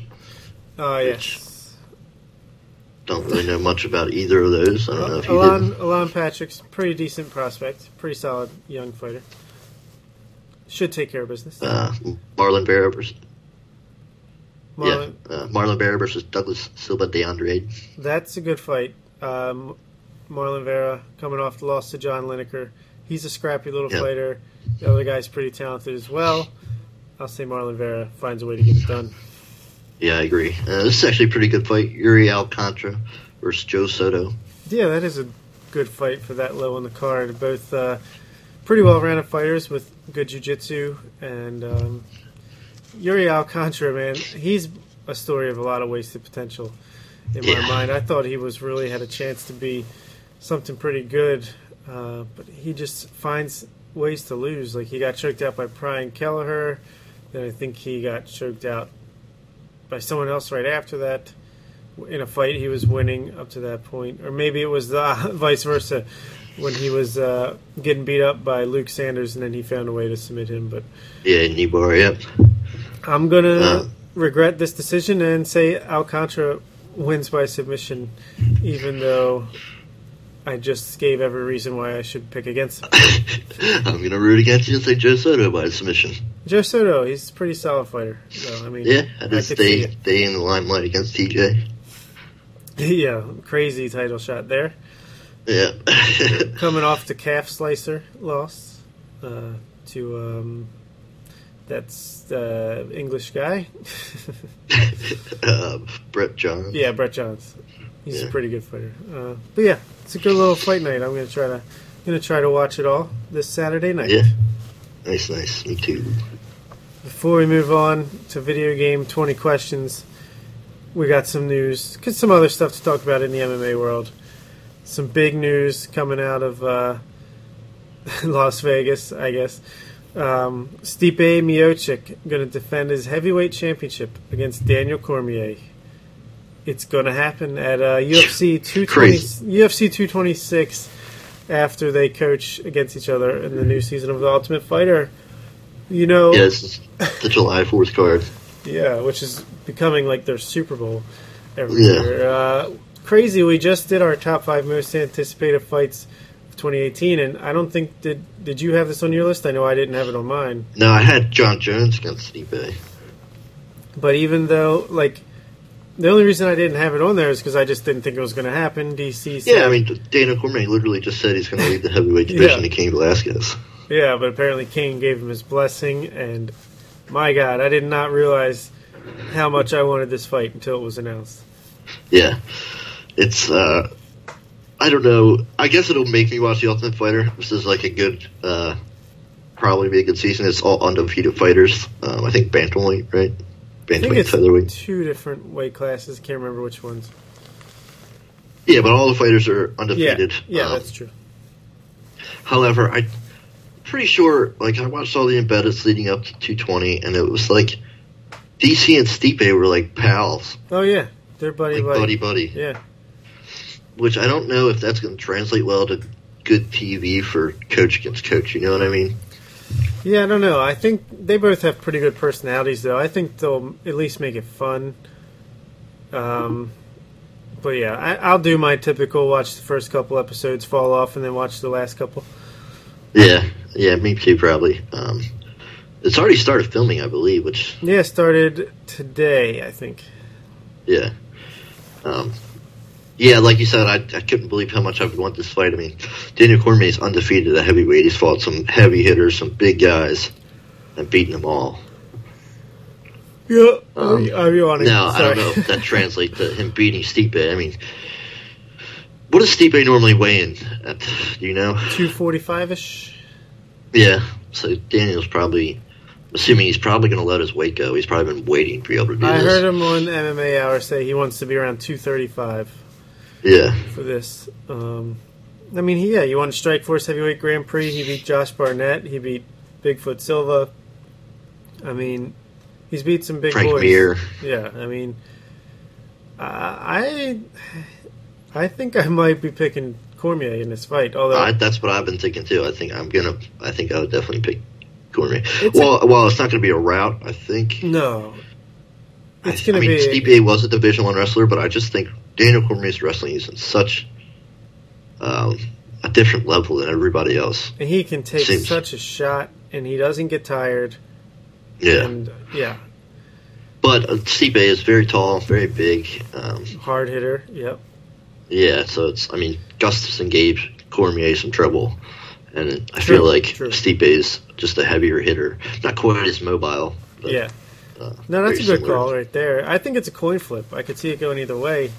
I'm surprised that uh, it's not even money as far as odds. I think Stipe is like uh, the favorite, like a minus one eighty five or something like that. I could be wrong on that, but Really? um, but yeah, I think even maybe even more interesting than just this fight alone is that the rumors that they're trying to make UFC 226 even more locked and loaded with three champion versus championship fights on the same card with uh, Cyborg versus Nunes and TJ versus DJ on the same event. Now that's insane. Yeah. What do you what do No, you I- feel about I that? think- do you think that's would you obviously we'd be excited and we'd watch it because it's amazing, but is that too much on one night or Well, I don't know if it's too much, and I've heard rumors. I don't know how true they are. Of course, they're just internet rumors that they could charge like a hundred dollars for this card, which I wouldn't like. But I would, I would also feel like if they do, I mean, they have had fights with three championship fights on them, but they haven't been three champion versus champion fights. I feel like it would just leave the cards uh, after that depleted and not much options, especially in a year where there's not a whole lot to predict for them to schedule after that. You know what I mean? Well, I don't know. See, I, am kind of of two minds here because five of these six divisions, other than bantamweight, like who's it doesn't even matter really. I mean, who's who's next? In, we've talked about it a little bit before, but I mean, who's really next in line at heavyweight? Who's next in line? It's all rematches and people that you know don't aren't haven't really firmly entrenched their contendership.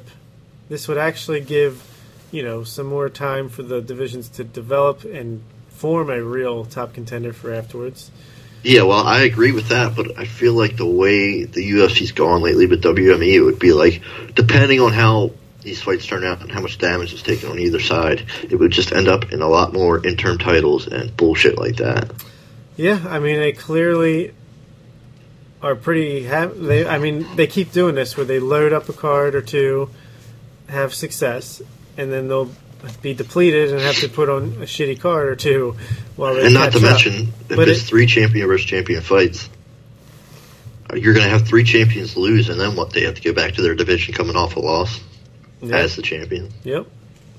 So, Or what if? Uh, yeah, because also, what if all three, you know, fighters that are actually fighting for their belt?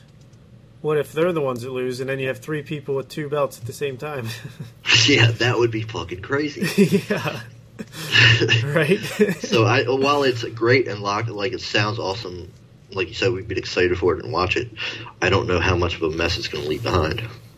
yeah. Yeah. I mean, but clearly they're willing to take that risk because they keep doing it. I mean, it must be working out for them. I don't know. Look, I'm gonna just take the good, you know, and deal with the bad later. Yeah, we'll worry about that As a fan, you know, as a fan, and I, I just these are fights that I would love to see, so I'm not going to argue against them. You know. No, yeah, I agree. Uh, I just don't know what the aftermath's going to be like.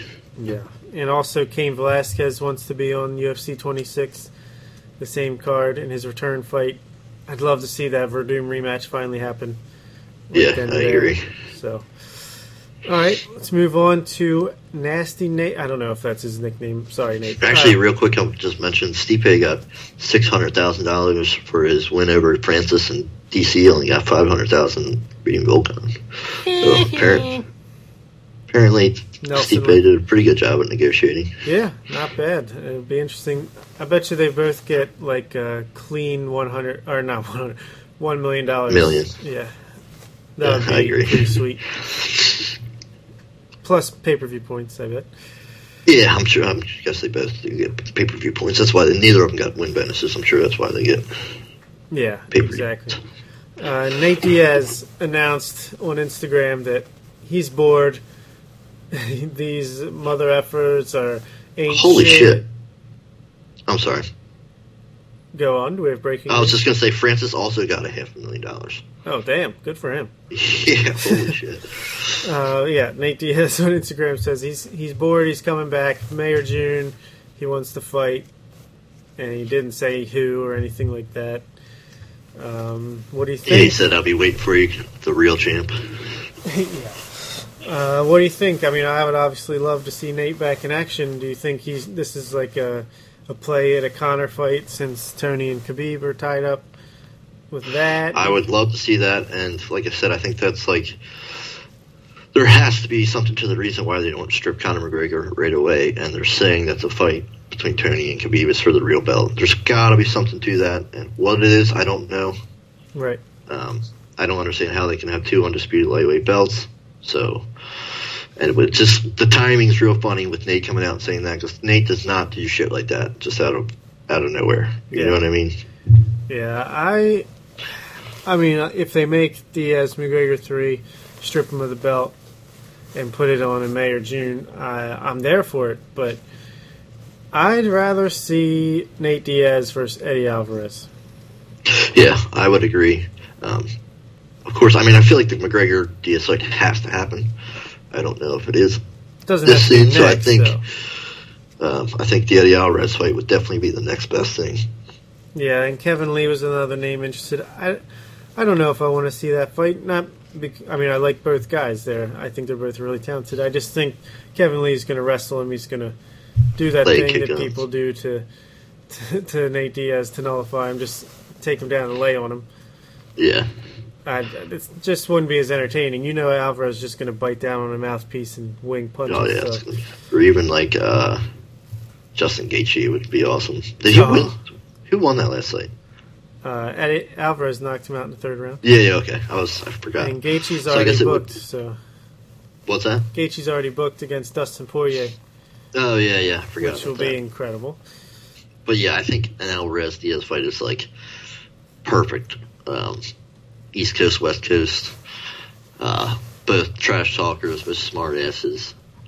Um, Yeah. and I like you said, they'd be just swinging, and I would love to see if Eddie Alvarez can stand up to Diaz's uh, boxing combinations, and if Diaz, of course, he has a great chin. If he can stand up to uh, Eddie Alvarez's strikes. Yeah, no doubt. And uh, sorry, I'm distracted. so, uh, anything else? Should we move on to some? WWE oh boy, WWE. Royal Rumble? There, we were waiting for it, or I wasn't watching, so not really. But I actually I tuned into the WWE Royal Rumble for about fifteen or twenty minutes. Um, first WWE card I've tuned into in probably fifteen years, I'd say. um, but it was all for one reason, and I feel like anybody in the MMA community knows why that reason is. Uh, they've been teasing the Ronda Rousey introduction. Of course, she's already been at WrestleMania once, but um, yeah, I know. they've been teasing this Ronda Rousey uh, WWE career for quite a while, and I thought the winner of the Royal uh, Royal Rumble gets an immediate like shot at WrestleMania. So I thought the storyline was going to play out. Ronda Rousey, one of the last people into the ring, surprise wins and gets to WrestleMania. I thought that might be how it was. However, that's not how it turned out. It was a bunch of wrestlers. I have no idea who they are, and it was absolutely terrible. Uh, I saw. I only saw like the clip of Ronda's appearance, but wasn't Ric Flair's daughter one of the people? I don't know. Woo! But Uh, uh, some like pink and blue haired girl ones I've never heard of. interesting. Uh, all I all I know is Ronda Rousey is so bad at this. I didn't even know she was there. Yeah, I don't. She was. Was she actually there? Obviously, Oh, I didn't know. Ronda Rousey was there. Yeah, she's in the ring shaking hands, and Oh, she was. yeah, you didn't see it. No, I didn't even see that. I was like playing Fortnite and like had this on my tablet and just like glanced at it Oh, every see now. and that? I was like thinking, what did you think it was a hologram? Like, no, I, I, I just thought she wasn't there at all. Yeah, she was there, and it was so bad. She's she is going to be awful at this. She's What? So what happened? she just came down the ramp, walked into the ring. There was the the the winner of the Royal Rumble who was you know got to pick which champion she was going to fight for the belt. And before she could do it, Ronda comes in. She's wearing Roddy Roddy Piper's leather leather jacket. She walks in. She's like smiling, and she just points up, like the most awkward, over the top point to the WrestleMania sign up on the thing. Never says a word. Goes to shake the person's hand that won the Royal Rumble. The person doesn't shake her hand, and she just points to back up to the the WrestleMania sign. Keeps pointing, and then uh, walks over to Stephanie McMahon. They shake hands. She points to the sign. She leaves. What? It was so That's bad. crazy. I didn't even know that happened. Yeah, I feel like an idiot. yeah. You gotta look up the clip. It's uh, Yeah, I will. But uh, yeah, I mean it's pretty predictable. Um, and like you said, she's probably gonna be awful at it. She, I feel like she's. Well, I've never seen her in a movie. I feel like she's a terrible actor and therefore probably terrible as a WWE Yeah. character. Yep. And um, what's she gonna do? First time they script in that she has to lose. You know, quit. yeah. She doesn't She'll, take loss. see, she'll probably never get scripted that she lose. She'll like respectfully leave or something stupid shit like that. Yeah, well, obviously she's gonna win at least for the next year straight. You know, whenever she's in there, Yeah. they're gonna build her up. Is they're gonna try to make her into some badass. I don't know. Well, I did see at rest or at Royal Rumble Brock Lesnar. God, he looks fat as shit these days. Did you see that? I saw a 10 second clip of his fight where the guy accidentally like kneed him for real in the head. oh my God, it looked pretty brutal, and then he started throwing punches. Yeah, he came up through an uppercut and overhand it connected hard, Yeah. and then he st- you see him like talking to him like he obviously was not happy with what happened. Yeah, I thought that. I was like, man, that was a pretty brutal knee. yeah, I know. That was pretty crazy. Wouldn't that be funny shit if you just got knocked out right on the yeah, you know how he is. He uh, he doesn't like getting getting hit. So, no, he does not. but yeah, that's all. But yeah, I mean, Ronda Rousey's obviously probably going to main event WrestleMania or one of the last fights. And is that girl Japanese or something? I don't know. I feel like she's like Japanese or something, but I feel like she probably fight her or whatever or somebody and win. And I heard a rumor. Probably- I heard a rumor that it was going to be a tag team match with Ronda and The Rock versus Triple H and Stephanie McMahon. Didn't they already do that? No, Ronda hasn't fought in the. She like helped The Rock or somebody when she to WrestleMania. Maybe, maybe that's why I hear heard that getting set up. But Yeah, like the first time she was at WrestleMania, she like flipped Triple H or something. I don't want to talk wrestling anymore. You want to move on Yeah. to video games? Yeah, it's not Uh, worth the time. I mean, yeah, no, video games. no offense to anyone who likes wrestling. I can see the parallels to MMA. No, I used to be a diehard wrestling fan. I just feel like it's played out pretty badly these days. Yeah, I don't know. I've tried to watch like SmackDown a couple times on TV and wasn't doing it for me. But Yeah, I mean, I'm a diehard Hardy Boys fan, and they surprised them at WrestleMania. I was like totally fanboyed out, but yeah, I uh, all right. Video games. There were two right. two big releases last week or this week. I can't remember. Um, Dragon Ball FighterZ, the fighting game. Just to mention, got pretty good reviews, and Monster Hunter Worlds also got pretty good reviews. Neither one are games that I'm interested in, but I'm I'd watch a Twitch stream or something. Check them out. Yeah, um, I mean, I know both Dave and Joel were huge Dragon Ball Z fans back in the day. Um, I'm sure they'd probably be interested into it. I'm, I'm assuming it's probably like a Street Fighter esque fighting game. Yeah, I think so. Really cool art style. Looks great. Um, seen like a trailer or two, but I don't know. I Yeah, I would play. uh, I would dabble with it, but I, I not a game I'm picking up. That's for sure. Yeah, real quick, uh, Fortnite. I actually, got a couple things to say about it. I've been playing it Sure. Nonstop, basically. Uh, I think it was about two days. They've had incredible troubles with their servers. Um, of course, the PS network has been down. Uh, I didn't know if you noticed that.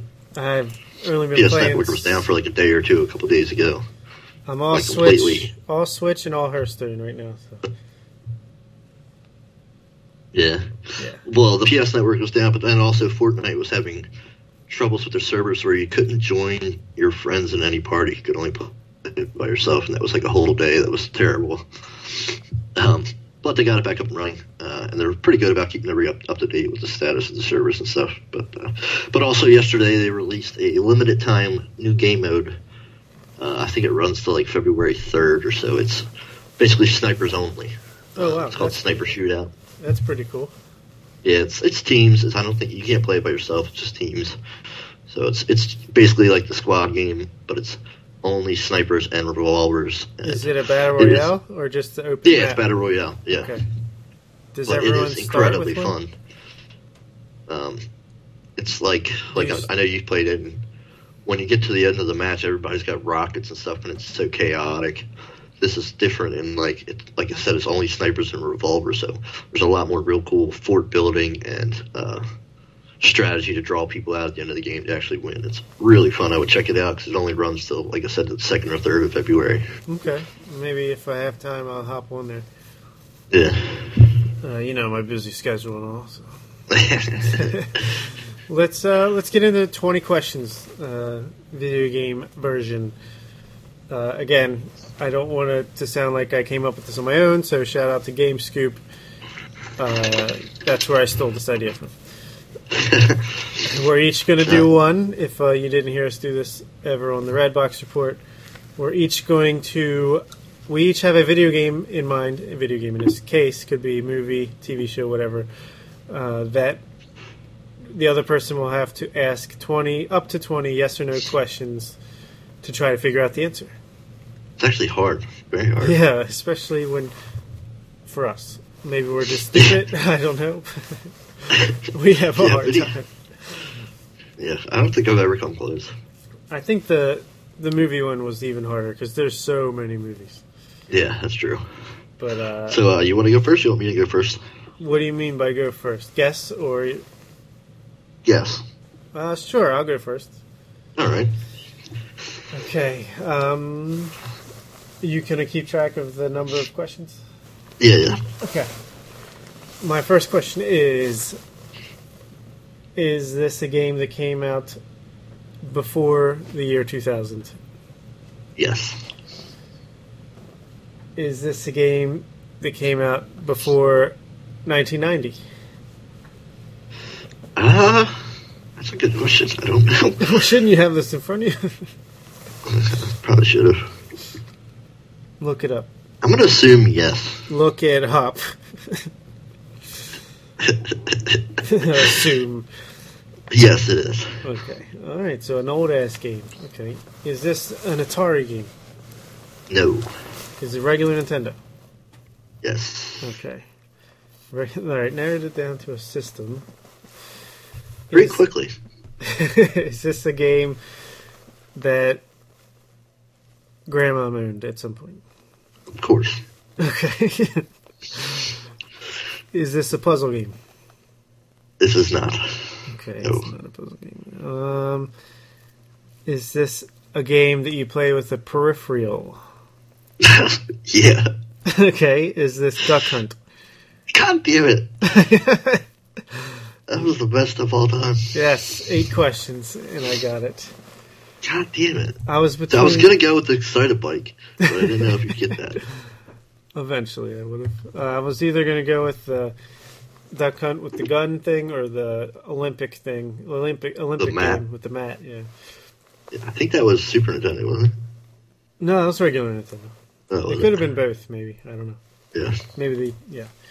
All right, you're up, bud. Oh man, God, now I feel defeated. um, is this a game that came out after 2008? No. Um, You're so bad at this. Just a it. game that was on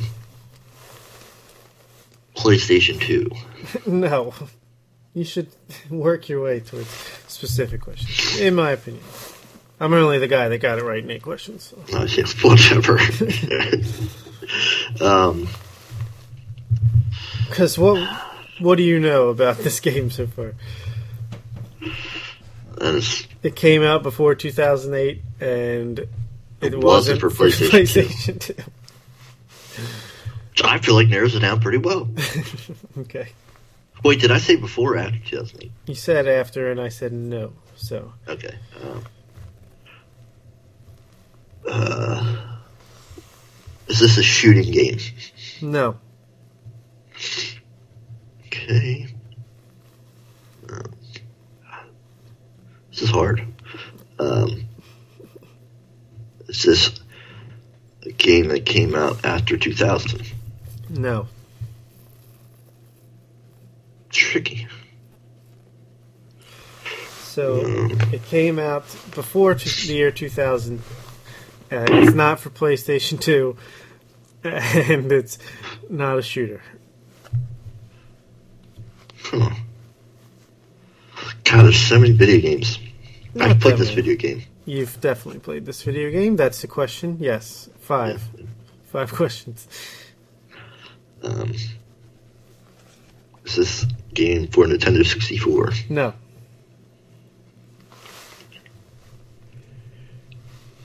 Hmm. Is this for a Nintendo console? no, Tricky. Real tricky. God, I'm young. You remember this, right? yep. Dude, Is this a co-op game? Um, I do not believe so. No, Order. not in a typical sense. Anyway, Not in a typical sense. What does that mean? well, I guess it could help you. I don't know. So it's not for a Nintendo system. It came out before year 2000. It's not a shooter, and you've played it before. Is this? Uh, is this for PlayStation One? Nope, What? nope. I don't know if there's any other systems that existed before 2000 that are not Sony or Nintendo. Okay, think about it, buddy. Is this a PC game? yes, there you go. PC game. Very Is this a simulation game? Yes, Is this Roller Coaster Tycoon? it is. It is Roller oh, Coaster oh, oh. Tycoon. God, I'm incredible. Twelve. I win. I got it in eight. Yeah, But at least you got it. I was. Yeah. I'm surprised. me too. All right. Well, then let's uh, get on out of here. But first, let's debate what's next. I say Lady Bird. I want to watch it. All right, let's do Lady Bird. Um, wanna do? Hold on. Let me just let's let's let's see what else. Maybe we could do two movies if uh, I can't come up with something else. I'm just looking at see what's coming out on Netflix. Um, You could do the first episode of Big Brother. well, that won't be. Oh, that's the next one. right? Yeah, we'll have to do that the week after. I think. Let's see. Um, we have Altered Carbon is a new sci-fi drama series premiering on Netflix this Friday. We could like, we don't have to watch the whole thing, but maybe watch an episode or two, or as much as we want, or maybe let's leave that as, uh, you know, if we have time. What do you think? All right. Um, Not huge into sci-fi myself. Really? Well, I'll at least check it out. Maybe. I don't know. Just an idea. Just trying Um, to think of uh, something from another category. We're going to have a review of UFC Fight Night 125 and a preview of UFC 221. We'll do Lady Bird. And do you want to try to do one more? Just uh, if if you can make it happen. Gonna do either like Florida Project or Shape of Water I think Florida Project would go better Or you with wanna Lady have Bird. that? by itself. I think we could do both. Oh, okay. I thought you were saying it was an episode. Oh, either way, but yeah, I mean, I they, could do that. They could kind of go well together. And uh, I'll try. Right. I'll try to watch at least an episode of Altered Carbon. Yeah, maybe check out uh, Counterpart if you get a chance, and I'll uh, Oh yeah, I'll catch up on American Horror Story. I mean, Yeah. not American Crime Story. yeah. I'll try to try to check out Counterpart.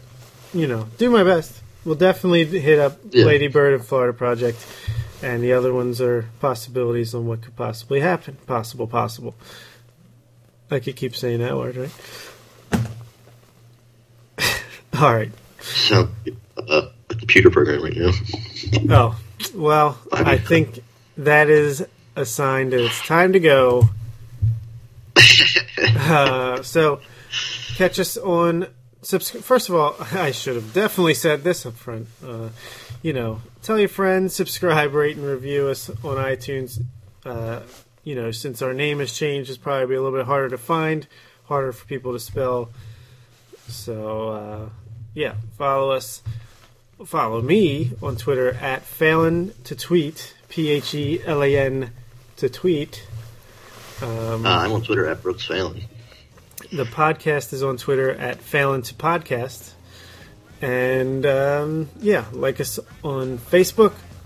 And again, subscribe to the podcast on iTunes. We'll see you next week when we talk about Lady Bird and the Florida Project. Bye bye. Have a good one.